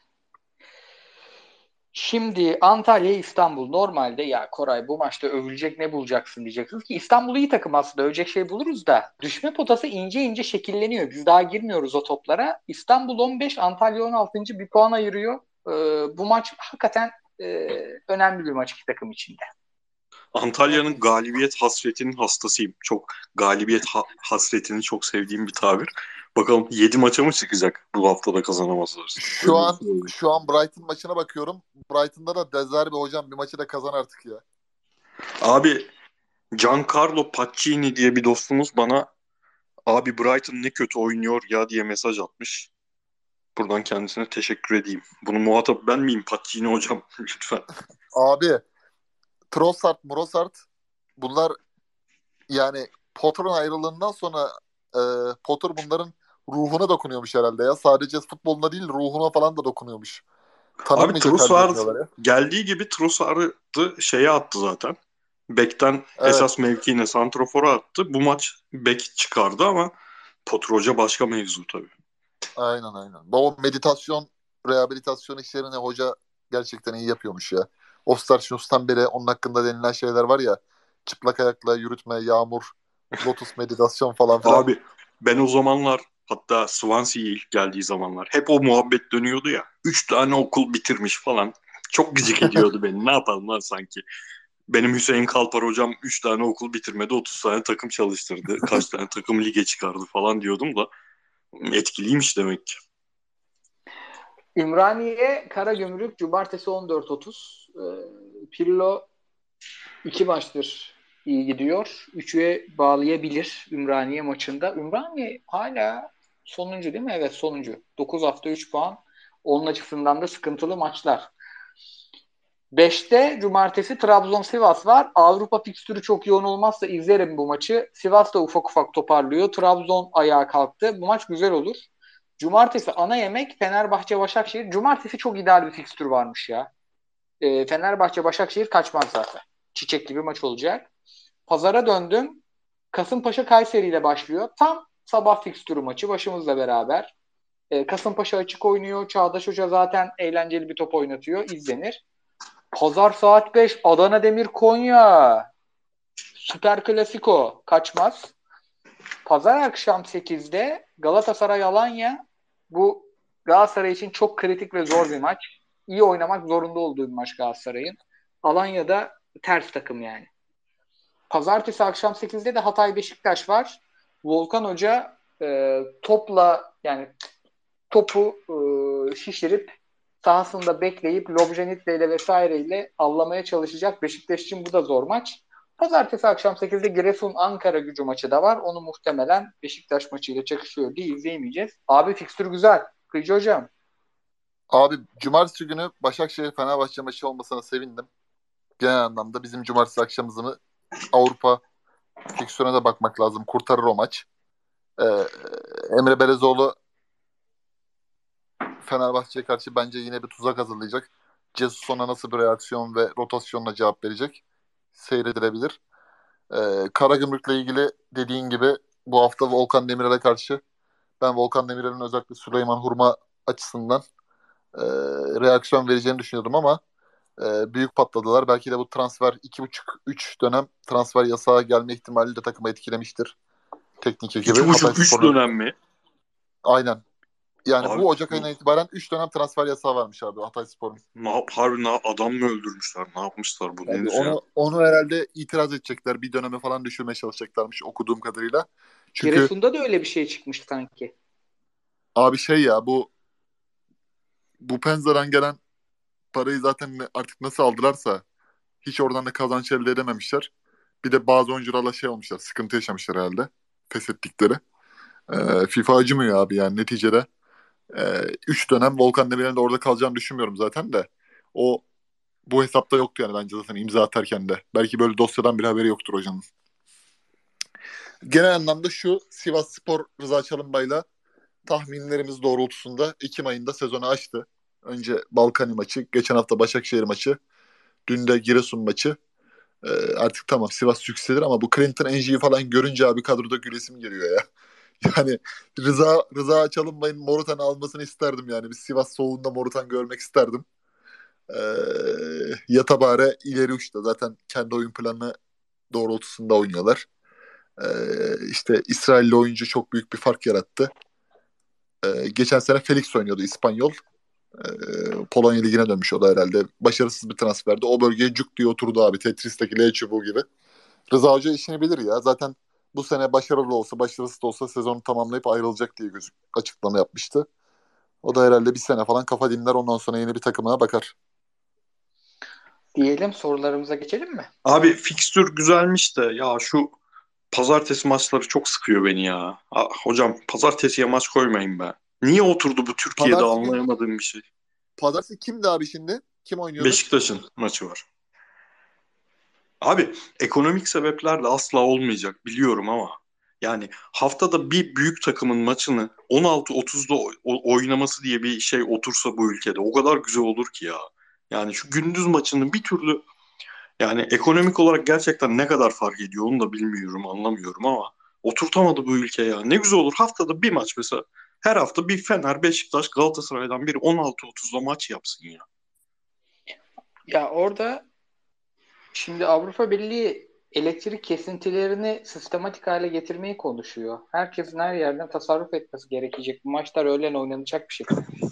Abi Avrupa Birliği'ne de bakarsan böcek yedir yedirecekler bize. Böcek tweet'i atıyorlar çok lezzetli diye. Kafa göz dalacağım onlara da neyse. Avrupa Avrupa yanmış ya. Yanmış vallahi. Hüseyin Kıyıcı'dan Avrupa'ya sert tepki. Şeyin şeyi okuyorum abi. Alman ligindeki bazı maçları üçüncülükte falan gereksiz enerji harcıyor diye şey yapalım. İşte e, tasarruf edelim. Gerekirse bölgesellikleri durduralım falan böyle saçma saçma şeyler yani. Aslında biraz da yaygaracılık var da hesapta. Tedbir hani Avrupalı'nın tedbiri başkadır derler ya. Biraz yaygaracılık da var da. Abi e, hani an- annelerin klasik lafları vardır ya şey falan. Böyle arkadaş grubunu beğenmezse oğlum onlar bak kendini kurtarır sen yanarsın. Bunlar kendini kurtarır abi biz kendimize bakalım. Katılıyorum ve sorulara geçiyorum. Sorulara ve yorumlara diyelim. Çünkü bakıyorum Esma Hanım'a teşekkür edelim. Tebrikler nice 250'lere demiş. Gürhan Bey'e teşekkür edelim. Nice 250 bölümlere demiş. Başlıyorum. İbrahim Bey sormuş. Rekabetçi bir takım oluşturup Avrupa'ya gitmeyi ve seyir zevki yüksek bir futbol oynatmayı hedeflemek var ki. Sürekli şampiyonlukla ilgili açıklama yapmak Galatasaray veya yeni hocalarıyla sıfırdan kurulan takımlar için ne kadar mantıklı? Galatasaray bu sene şampiyon olmayıp Avrupa'ya gitse kötü mü olur? Maaş gideri geçen sezonla aynı zaten. Son terim döneminde şampiyonluk değil iyi oyun beklentimiz vardı. Şimdi sezona şampiyonluk hedefiyle başlamak Okan Hoca'ya ne kazandırıyor? Kendini sıkıştırmış olmuyor. Ben buna katılıyorum. Ama zaten Galatasaray'da Okan Hoca o açıklamaları yaptı dahi Galatasaray iyi oynadığı zaman e, tatmin olan bir tribün ve e, topluluk da var. Ne diyorsunuz Kıyıcı Hocam? Yani öyle bir şampiyonluk baskısı çok kurulmadı gibi geliyor bana bu sene. Abi bence Ee, onu yönetecek idari anlamda ve teknik adam anlamında konsolide edecek taraftarı e, bir yapı görmüyorum. Bazı şeyler çok telaşlı. Bazı hamleler çok telaşlı. Ee, hocanın da maç sonunda başarısız alınan sonuçlardan sonra camiayı yönetiş biçimi şu an bence e, yeterli değil. Yönetimin de Icardi mesela izin olayında da olduğu gibi Icardi'nin Arjantin'de çıktığı gibi bazı konulardaki e, iletişim departmanındaki becerisi şu an o havayı soluduğun zaman yönetecek gibi gö- göstermiyor. Galatasaray'da şey var abi. Pa- işler sarpa sardığı zaman müthiş bir panik havası var. Hani bunu iyi futbolla tolere edersin yani. Çata çata oynarsın tamam mı sonuna kadar bir Liverpool City rekabeti gibi bir puanla kaybedersin tamam mı? Fenerbahçe ile sonuna kadar götürürsün bir puanla kaybedersin yarışı. Kredin müthiş olur. Aynı Klopp'un düştüğü durumdaki gibi tamam mı? Bunu yönetebilirsin. Ama ee, şimdi yeni kurulan bir takım oyun anlamında oturması bekleniyor ama bir yandan da tercihler sorgulanıyor. E, gol oranında senin en ciddi rakibin senden neredeyse iki kat daha fazla, iki buçuk kat daha fazla gol atmış. Hali böyle olunca da Türkiye gibi bir ortamda e, bu çok zor. Diyelim devam edelim o zaman. Bastardın yok, karateci oyuncu deyimini bekliyoruz demiş. Can Mutlu'nun sözüydü o yüzden görsel yapmadım onu. E, Fritz Hoca'nın lisede dersten alıp tercümanlık yaptırılma hikayesi. Bak hocam neler hatırlamıyor. Aynen abi. 250 bölüme demiş e, Soner Bey. Nice 250'leri abiler demiş sağ olsun. En ikonik an hocamızın açıklandığı yayında olması. Abi Kıyıcı'nın balkona koşup bütün Galatasaray'ı araması ya. O gün hiç unutmuyorum. Hocamın açıklandığı gün vitrinden konyaklı sigaramı çıkarmıştım. Vay duayen isim. Bitmes, bitmesin diye kenarda zulaladığım konyaklı sigaramı çıkarmıştım abi. Ee, ama hakikaten o süreç de çok iyi ya. Nerede kalmıştık diye tweet kulübün şey yapması. Hocam yönetiyor abi bu işleri ya. Uzun süre hacklendi san, sanarak ben biraz modumuzu düşünmüşüm ama Ama Abi. insan- bak şu, onun bir de öncesi var. Tudor gittikten sonra mesela Tudor'un ayrılığından sonra neler yazmadılar abi? Saffet Susic mi yazdılar? Slaven Bilic Evet. mi yazdılar? Abi Fatih Hoca boşta ya. Başka hoca gelir mi yani? Yani o dönem öyleydi. Fatih Hoca boştaydı. İnsanlar hep şeye kandı o zaman. Hoca devre arasında sezonun ortasında takım olmaz.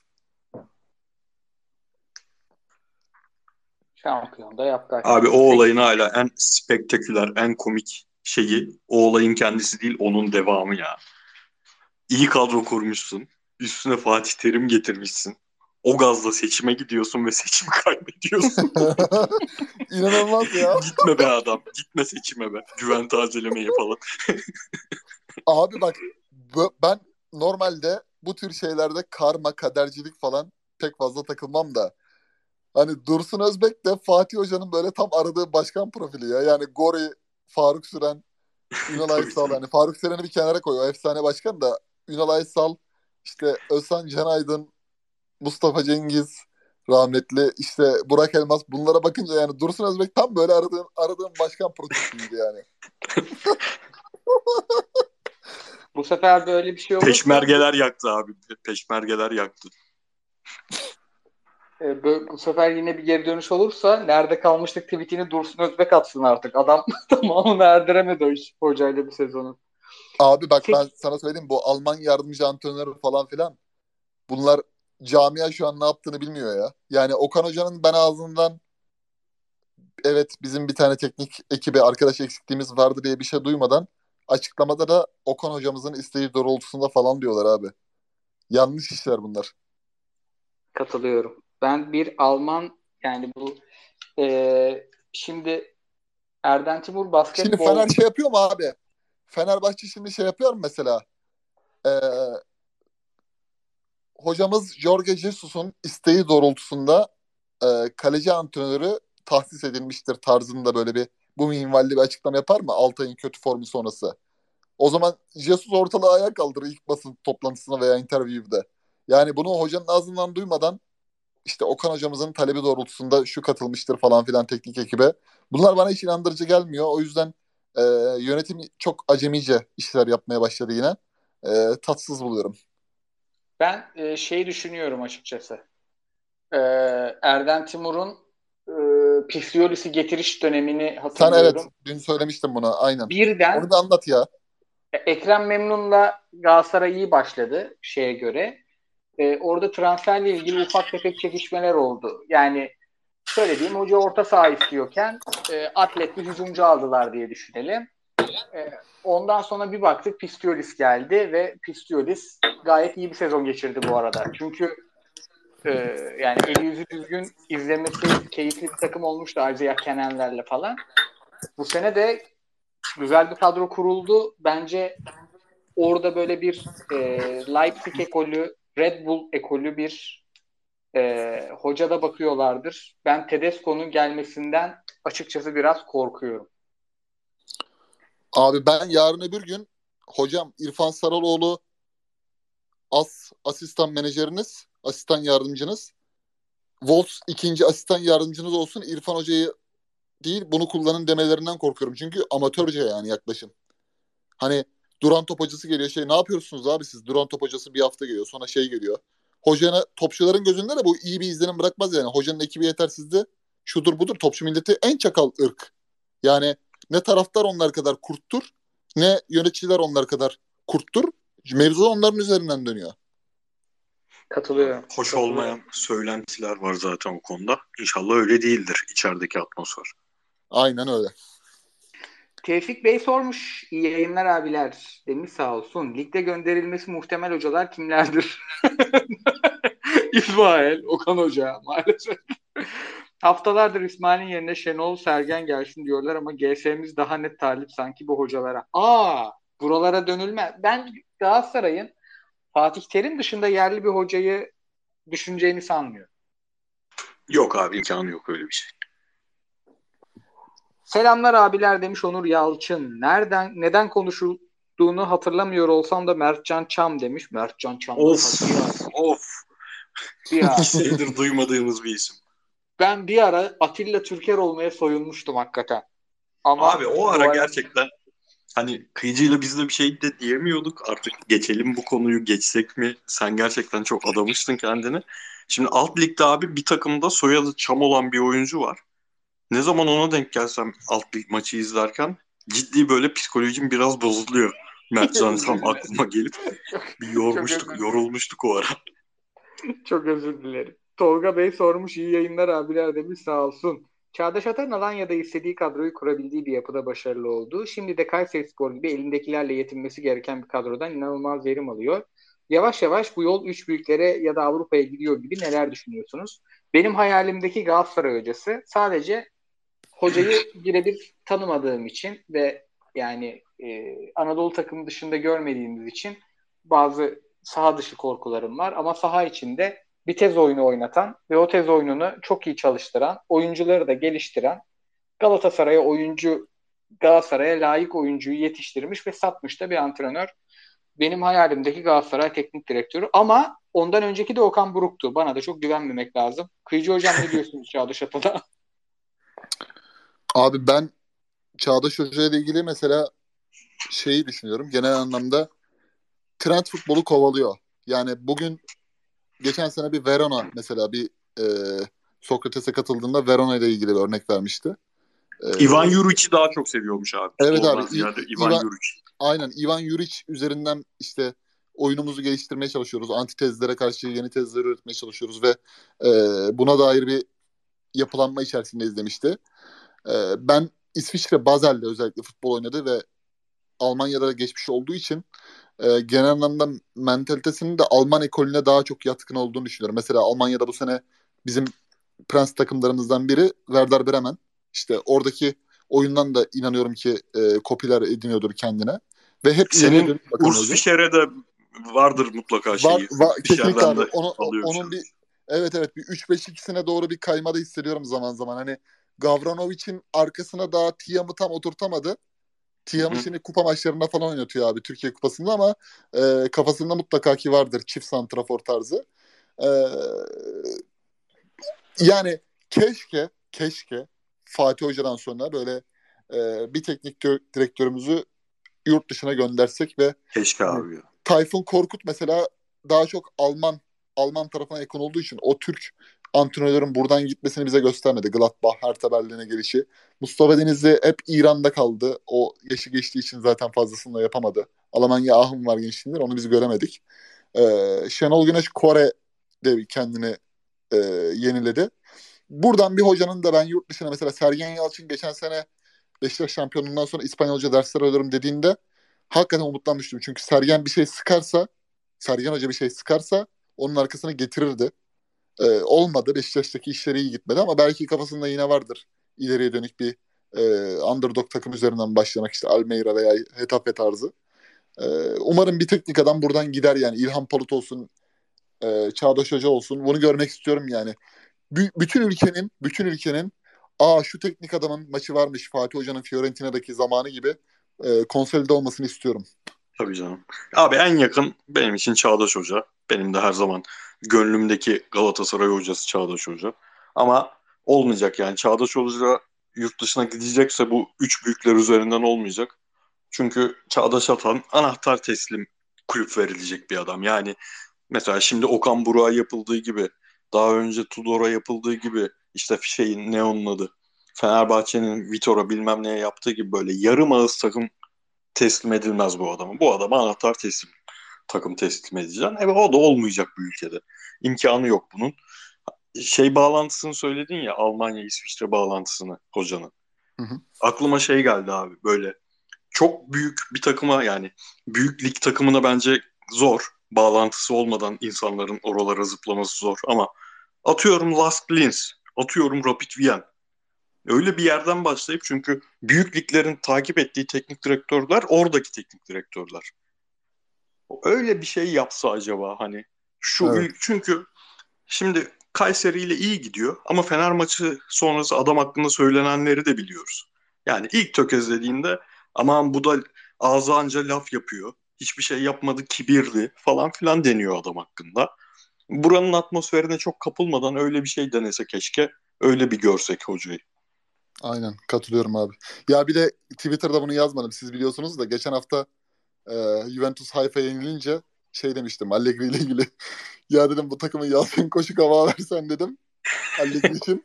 Yalçın Koşuk hava versen dedim Haifa'ya yenilmez dedim. Yalçın Hoca'ya benim tweetimi göstermişler. Yalçın Hoca DM attı. Ee, çok güldüm dedi falan. Böyle çok nazik bir şekilde tabii konuştuk. Telefon numarasını verdi. İşte görüştük bir, bir saat falan konuştuk yani futbol üzerine işte bizim Avrupa futbolu yayınını izlemiş. Ee, beğendiğini falan söyledi. Ee, genel anlamda şeyi de konuştuk. Çağdaş Hoca'yı da konuştuk. Hocam dedim işte yeni teknik adamlar üzerinden Çağdaş Hoca'yı dedim biz ekip arkadaşlarımızla beraber beğeniyoruz futbolunu falan. Hoca şey dedi yani tam da öyle bir yerden vurmuşum ki yani Nihat Kahveci'yi yakalayan Hikmet Karaman gibi. Aa dedi ben dedi onunla oynadım dedi 1-0 Denizli Spor maçı da hatırladım ha tak diye söyleyince. Roda, Roda, Rodega'yı dedi tek santrafor attım. Arkada Sagalla dedi iki dedim forveti falan. Yüzde 81 yüzde 81 Alanya'nın topla oynadığı 1-0 yendiği maç. Abi yani en az 25 dakika Yalçın Koşuk Hava Koca ile telefonda o maçı konuştuk işte driller, ikiye birler, üçgenler ama görsen ben var ya nasıl nasıl nasıl soruyorum hocam diyorum işte ne diyorsunuz falan filan Emre Berizoğlu. Resmen bir saatlik yani Nat Spor'da olsak özel röportaj yakaladık. Ee, bir günde onun sözünü aldık. Buraya e, konuk olarak Yalçın Koşuk Havak'ı işte şey yapacağız. Alacağız buraya. İşte Eddie Howe'dan bahsetti e, genel trend takımların oynadığı toptan bahsetti. Özellikle geçen sezon ve bu sezon. E, Mourinho'dan falan konuştuk. Bir gün inşallah öyle denk getirirsek hocanın müsait bir anda konuk olarak da alacağız. Hepinize de çok selam söyledi dinleyicilere ve sizlere. Abi sağ olsun. Ya bak biz işte 250 bölüm, bir 50 bölüm YouTube'da var falan. Futbol konuşuyoruz, seviyoruz. Kendimize göre bir kitlemiz var. Onlar sağ olsun seviyorlar muhabbetimizi falan da kıymet verilmesi gereken insanlar bence bu insanlar. Yani çok bu ülkede teknik direktörlük, sahanın içindeki insanlar, antrenörlük, birinci antrenör olmak zorunda da değil. Çok kıymetsizleştirildi. Çok çok kıymetsizleştirildi. Bu adamlara gerçekten daha çok söz hakkı, daha çok futbola dair fikirlerini öğren öğrenecek atmosfer yaratmak lazım. Evet, Aynen abi katılıyorum. Gerçekten yani hem e, direkt Süper Lig'de çalışmış bir teknik direktörle bu kadar uzun e, futbol konuşmak. Yani neticede biz medya işi yapıyoruz gibi şu an ama e, genel anlamda ilk defa böyle e, benim attığım bir tweet vesilesiyle hani hocam dedim sizi kırmak istemedim dedim. Onu dedim biraz egzajere ettim ama hani güldük hocam. falan dedi. Biri de bir arkadaşı da göstermiş. Ulan demiş Yalçın Koşu Kavak bile demiş adam sana demiş demek ki sen dünyadaki en, en kötü teknik direktörsün demiş. Takılmış ona. ee, sağ olsun yani orada bizi şey yaptı biraz onur etti. Programı da izlediğini söyledi. Umarım da bir konuk olarak alırız inşallah fırsat bulursak. Memnuniyetle diyelim. Bir hakem sorusuna geçiyorum. Güçlü Bey sormuş 250 hayırlı olsun demiş sağ olsun. Hakem konuşmama prensibinize saygı duyuyorum. Öyle bir prensibimiz de yok da ben hakemleri tanımıyorum. Soru da soramam. Abi valla prensip değil biz sadece 10 kişiye yayın yaparken de bundan keyif alma ihtimalimiz yok ki yani. Hakem hata yapmış veya bir takımı federasyon bilerek yakıyor falan. Benim bundan keyif alma ihtimalim yok. Benim Galatasaray'a tuttuğum takıma faydalı olma ihtimalim de yok bunu konuşarak.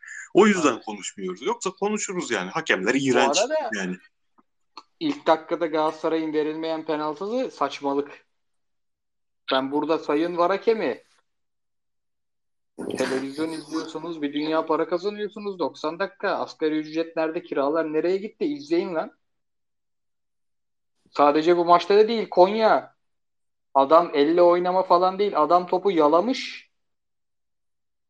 Bir çağırın abi hakem iki adım yol. Bunlar az paralar değil. Siz profesyonel hakemsiniz. Yapın işinizi baylar. Yani o kadar da değil yani. Galatasaray'ınki aklıma bile gelmedi. Okan Hoca'yı o kadar işte konuştuk ki dünyanın en saçma şeyi net penaltı. Konya bak Konya maçında olan bir şey İnönü'de arenada olacak. Sahaya inilir. Sahaya inilir. Öyle net verilmemiş. Kendinizi toparlayın. Ama Sorunun cevabına da öyle geleceğim ben. Hakem konuşma prensibinden bahsettik. Taraftarların bu ligi izlemek için dekoder almak, bilet almak, en kötüsünden taraftar forması bile almak için ödediği paraların karşılığı bu hakem organizasyonu mudur? Birer cümlenizi duymak isterim. Elbette ilk defa karşılaşılan bir durum olduğunu düşünmüyorum.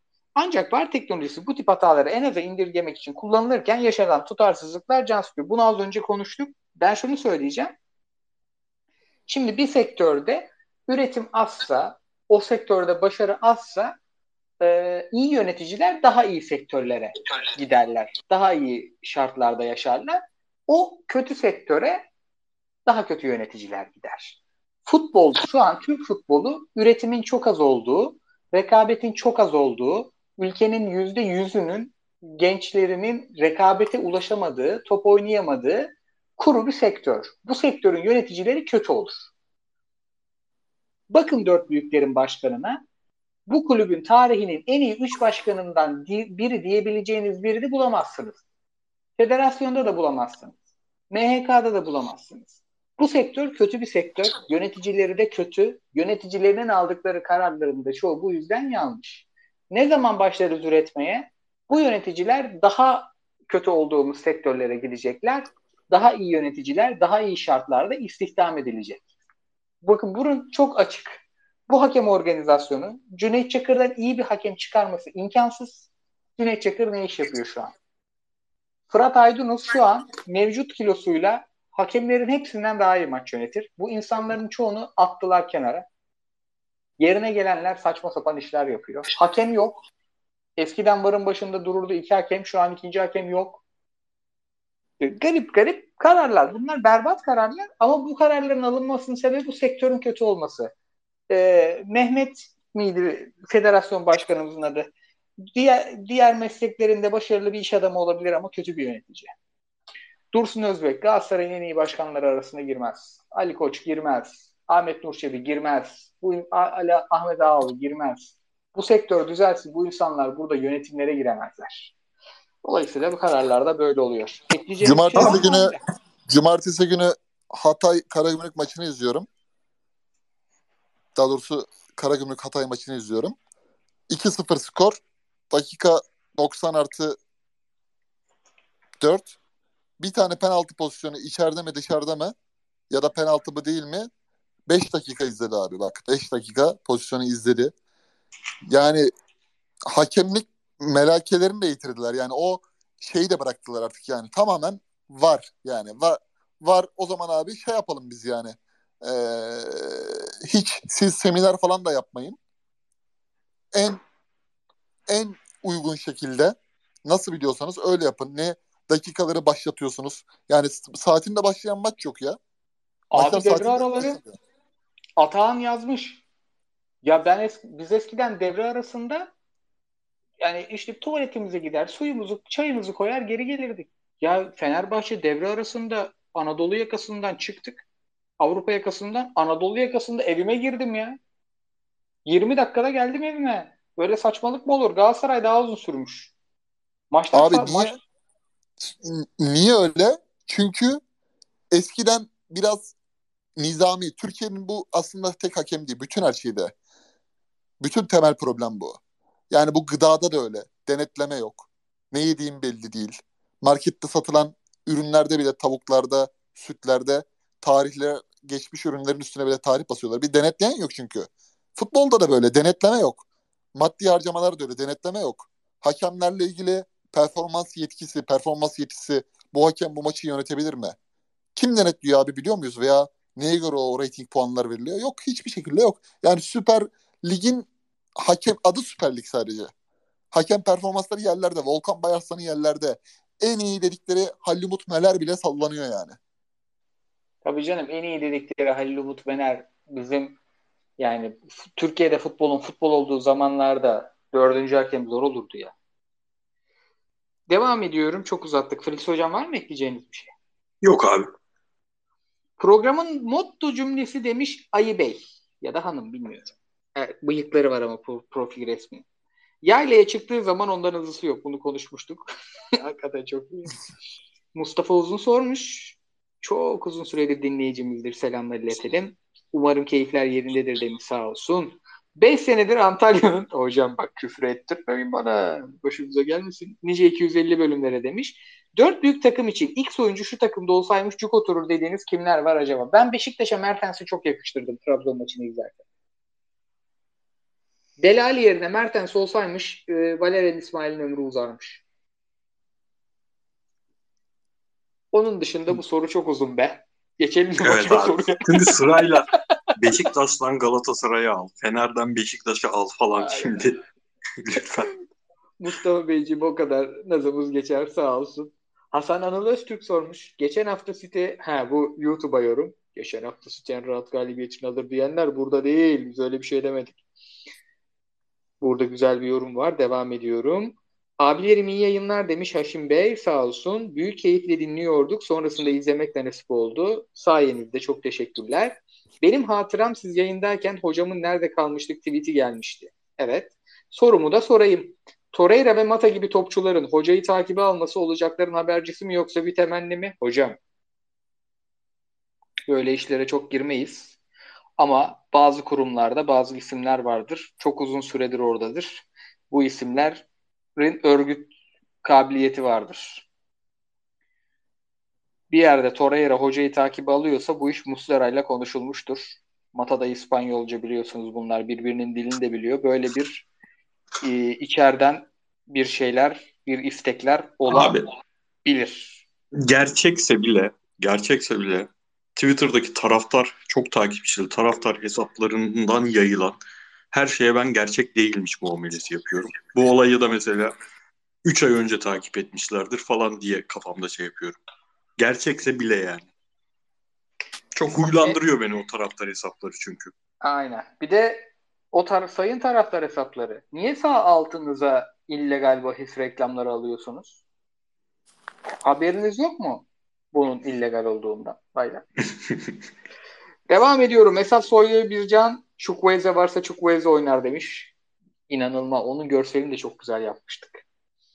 Abiler selamlar. Bilimsel alanlarda çalışacak diye getirilen Moritz Hoca Okan Hoca'yı hokus pokusla kayıp mı edecek? Dünya kupası. Çok iyi. Çok iyiymiş. Yağız Bey şu ana kadar haftanın sorusu diyebiliriz. Tebrikler. Şimdi de ne? Çok iyi soru ya.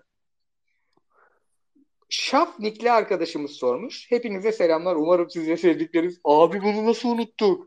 Kıyıcı Hoca'dan Barda filminin ilk yarısında arkamdaki kadın fenalaşmıştı. Denizli, Denizli Sivas maçında ben de öyle oldum.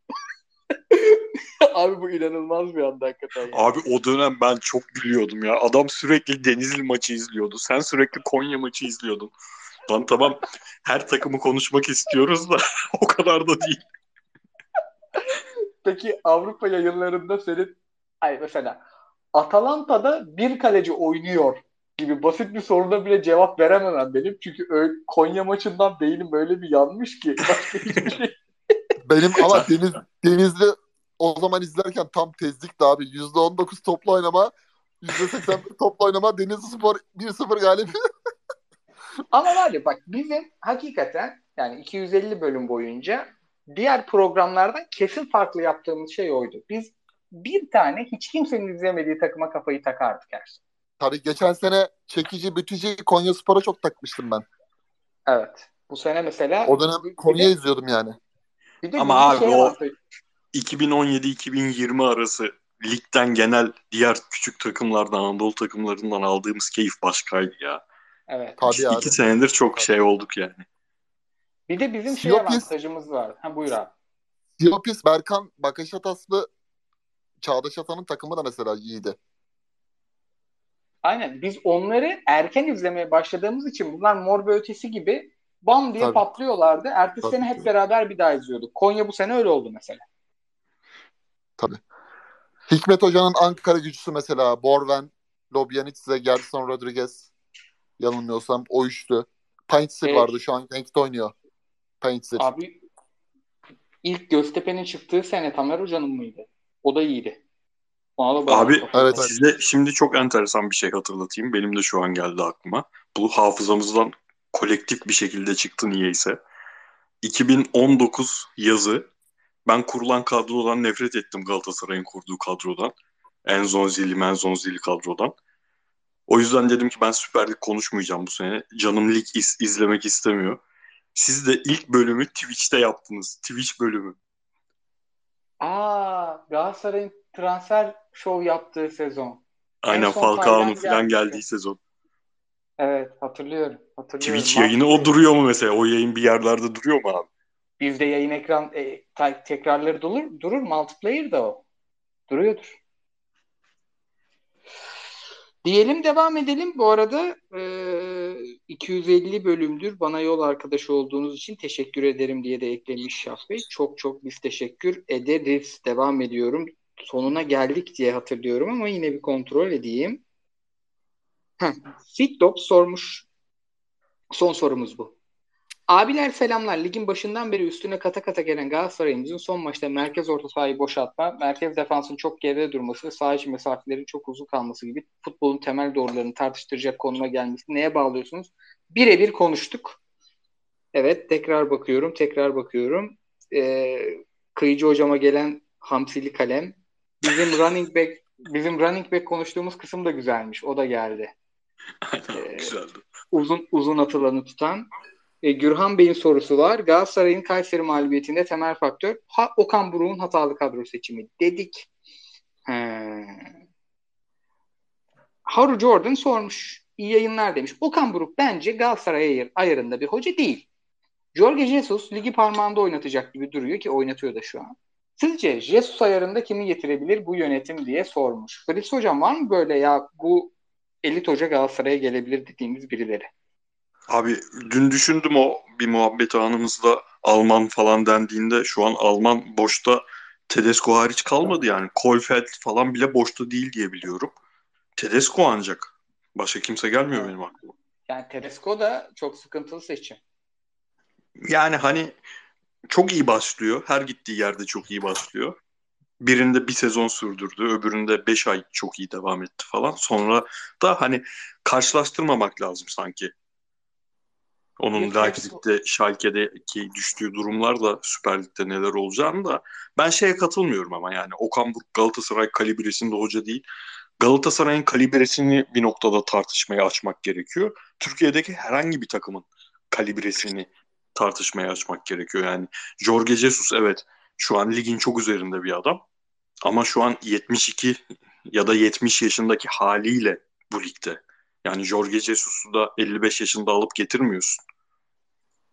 O yüzden hayalini kurduğumuz teknik direktörlerin bu lige gelme ihtimalini ben çok çok çok çok düşük.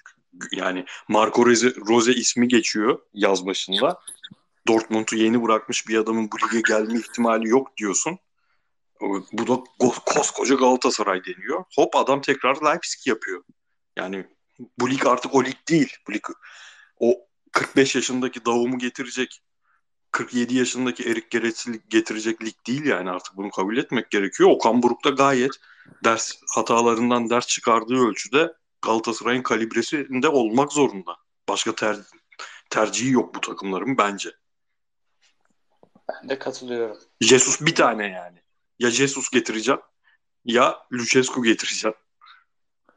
Çok yok bunlar. O, o adres abi bence Okan Buruk inşallah sonuna kadar yapar. Sezonu tamamlar. Şampiyon olarak tamamlar da. O adres bir kişi abi yani. Fatih Terim dışında Galatasaray'ın Schmidt mi diyeceksin abi? Yok. Yabancı hoca olursa keşke Schmidt olsaydı sezon başında da Marco Rose ya da Schmidt. Ee, bu an yani eğer atıyorum Dünya Kupası öncesi bu tür skor anlamında ve oyun gücü anlamında bir operasyon yapılırsa Okan Buruk bu işin altından kalkamıyor diye düşünürlerse ben e, bu yönetimin Fatih Terim dışında birine gideceğini düşünmüyorum. Ama Fatih Terim ismi de Galatasaray'la eğer alınacaksa Jesus var diye gelmez diyenlere sadece gülüyorum yani arkadaşlar. Gerçekten komik komik duruma düşmeyin yani. Hani bu analizleri yaparken birazcık yani e, şunu düşünün. 2017'de Abdullah Avcı, Aykut Kocaman, Şenol Güneş. Şenol Güneş iki sene üst üste şampiyon. Beşiktaş rüya takım yani. Pepeler, Kuarezmalar, Negredo'lar, Medeliler, Talişkalar. Gruptan lider çıkmış ve ona karşı Fatih Terim Galatasaray imza attı. Üstelik yeni kurulmuş bir takıma. Ee, bunu iyi hesap etmek lazım. Bir şeyler söylerken özellikle Fenerbahçeliler bunu çok yazıyor. Jesus varken gelmez diye. Yani komik olmayın diyorum sadece. İyi bir hoca. Olsa... Kafayı futbola veren, kafayı sadece futbola veren bir Fatih Terim Galatasaray'ı şampiyon yapacak bir hocadır. Kadro ben kalitesi olarak ortak bir WhatsApp grubumuzda yazmıştım bunu. Onu Ama ama kimseyle kavga etmeden federasyonla hakemle 2017-2018'de geldiği gibi olan hani saçlarını boyatıp da siyah gömleğini giyip de Galatasaray için kolları sıvadık diyen bir Fatih Terim. Hani imalar ya da e, ikili çekişmelere gelen bir Fatih Terim değil. Özellikle 2000 21'deki yanlış tercihler gibi. Herkese rakip olur. Jesus falan değil yani. Herkes rakip olur. Ancelotti Mourinho da olsa ligde çıkar karşısına. Jesus'a rakip olmaz diye bir şeye ben kesinlikle katılmıyorum. Ama yine söylüyorum. Bir tane mesela bana benim futbol tweetlerimin altına Galatasaray maçlarından sonra attığım Fatih Terim tek çare falan yazanlar kesinlikle sonuna kadar ligin bunu söylemeyeceğim yani. Hocanın geldiği zaman girdiğim hava başka olur. Ama Okan Buruk sonuna kadar becersin bu işi başarsın isteyeceğim. Çünkü kulübün de artık bir çıkış rotası bulması lazım. Yani bu adam da ölümsüz değil yani. O da bir gün Galatasaray'ın başına geçemeyecek. Galatasaray'ın başında olmayacak. İlelebet. O yüzden birilerinin artık bir Türk hoca yeni terim veya yeni bir teknik adam profili edinmesi lazım Galatasaray'ın. Çünkü e, hoca formdayken kimse karşısında duramaz. Son sorumuza geldim. Bora Bey 1-11 dizmiş bize. Sasha Boy sağ kanat bek. Ee, Abdülkerim Nelson Emin üçlüsü var. Solda sol önde Yunus var. Orta üçlüde Torreira Micho Sergio var. İleride de sağ forvet gibi Mata, merkez forvet gibi Mertens var. Yani kaydırmalı dörtlü oynayan bir 4-3-3 düşünün. Sol beki Abdülkerim stoper gibi böyle savunmada, hücumda da pardon hücumda, savunmada da kayıyor merkeze. E, böyle bir 4-3-3 niye oynamıyoruz? Sasha Boy sezon başından beri en iyi oyuncumuz. Onu besleyecek oyuncu e, oyunu böyle oynasak uygun değil mi? Sasha'nın oynadığı yerde kanat oyuncusuna gerek yok diye sormuş. İçeri kat eden forvet arkası bir oyuncu sağ öne mata daha iyi olmaz mı diye sormuş. Bir kere bizim bunu oynayacak kadar çok stoperimiz yok. Hadi bu sene maçlar az da Yani burada Emin'in 11 olduğu dünyada bizim tek yedeğimiz kalıyor zaten. E, Ross'u kadroya bile almıyoruz. Metehan'ı alıyoruz. Ross bizim şeyimiz oldu ya. Ozan Vafor'umuz oldu yeni. Aynen ama o da daha bonservis bonservis de verdik. Ondan bir şeyler bekliyorlar. Şu an düşünüyorum ben kimden bahsediyorsunuz diye. Uzun uzun bir çocuk var ya bizim stoper. Kafasına, Şey- kafasına Fatih Hoca'nın bastırdığı kampta Ozan Vafor. Şeyden geldi aklıma abi. İlk an gerçekten kim ne diyor bunlar diye düşündüm. Son şey tweetleri atanlar vardı ya. Hocanın kampta Ozan Vafor'un kafaya bastırdığı fotoğraf var. Daha Mertens'i falan boş verin. E, En sevindiğim transfer bu oyuncu diye tweet atanlar vardı. Aynen. Oradan şey, şey ya Ozan Vafor geldi şimdi tamam mı? Bir tanesi dedi ki kimdi ya? Çok da böyle şey yaptığımız bir hesap. Insight'ta böyle aramızda gırgır aldığımız Galatasaray dedi yeni Umtiti'sine kavuştu. Ulan pezevenk sen um, um, Umtiti, Umtiti nereden aklına geldi de nasıl oraya yapıştırdın ya? Bu kadar mı hayal satmak olur? Bir de Galatasaray'ın Santrfor rotasyonuna bakınca Mertens ve Uçta rol zor. O üç oyuncuyu tutamazsın yani. Abi internet biraz sallanıyor havadan herhalde. Ufak ufak kapatalım mı? Buyur Abi abi. olur. Zaten iki saat konuştuk herhalde değil mi? Şu an 250 kaç saattir kayıttayız? 1 Tabii, saat 12 52 dakikadır. Bayağı iyi konuşmuşuz. Önce abi ağzınıza sağlık. Çok keyifli aktık. Güzel de bir futbol haftasıydı. Ee, ondan sonra da dinleyen, yorum atan, soru soran herkese çok teşekkür edelim. Haftaya yine çok güzel maçlar var. O maçlardan sonra sizlerle olacağız. Nice 250 bölümlerde görüşmek üzere efendim. Hoşçakalın. Hoşça kalın. Avrupa yayınımız da en az bu kadar güzel olduğuna inanıyorum. Ee, beğenip yorum atarsanız orada da e, etkileşiminizi seviniriz. Hocam çok büyük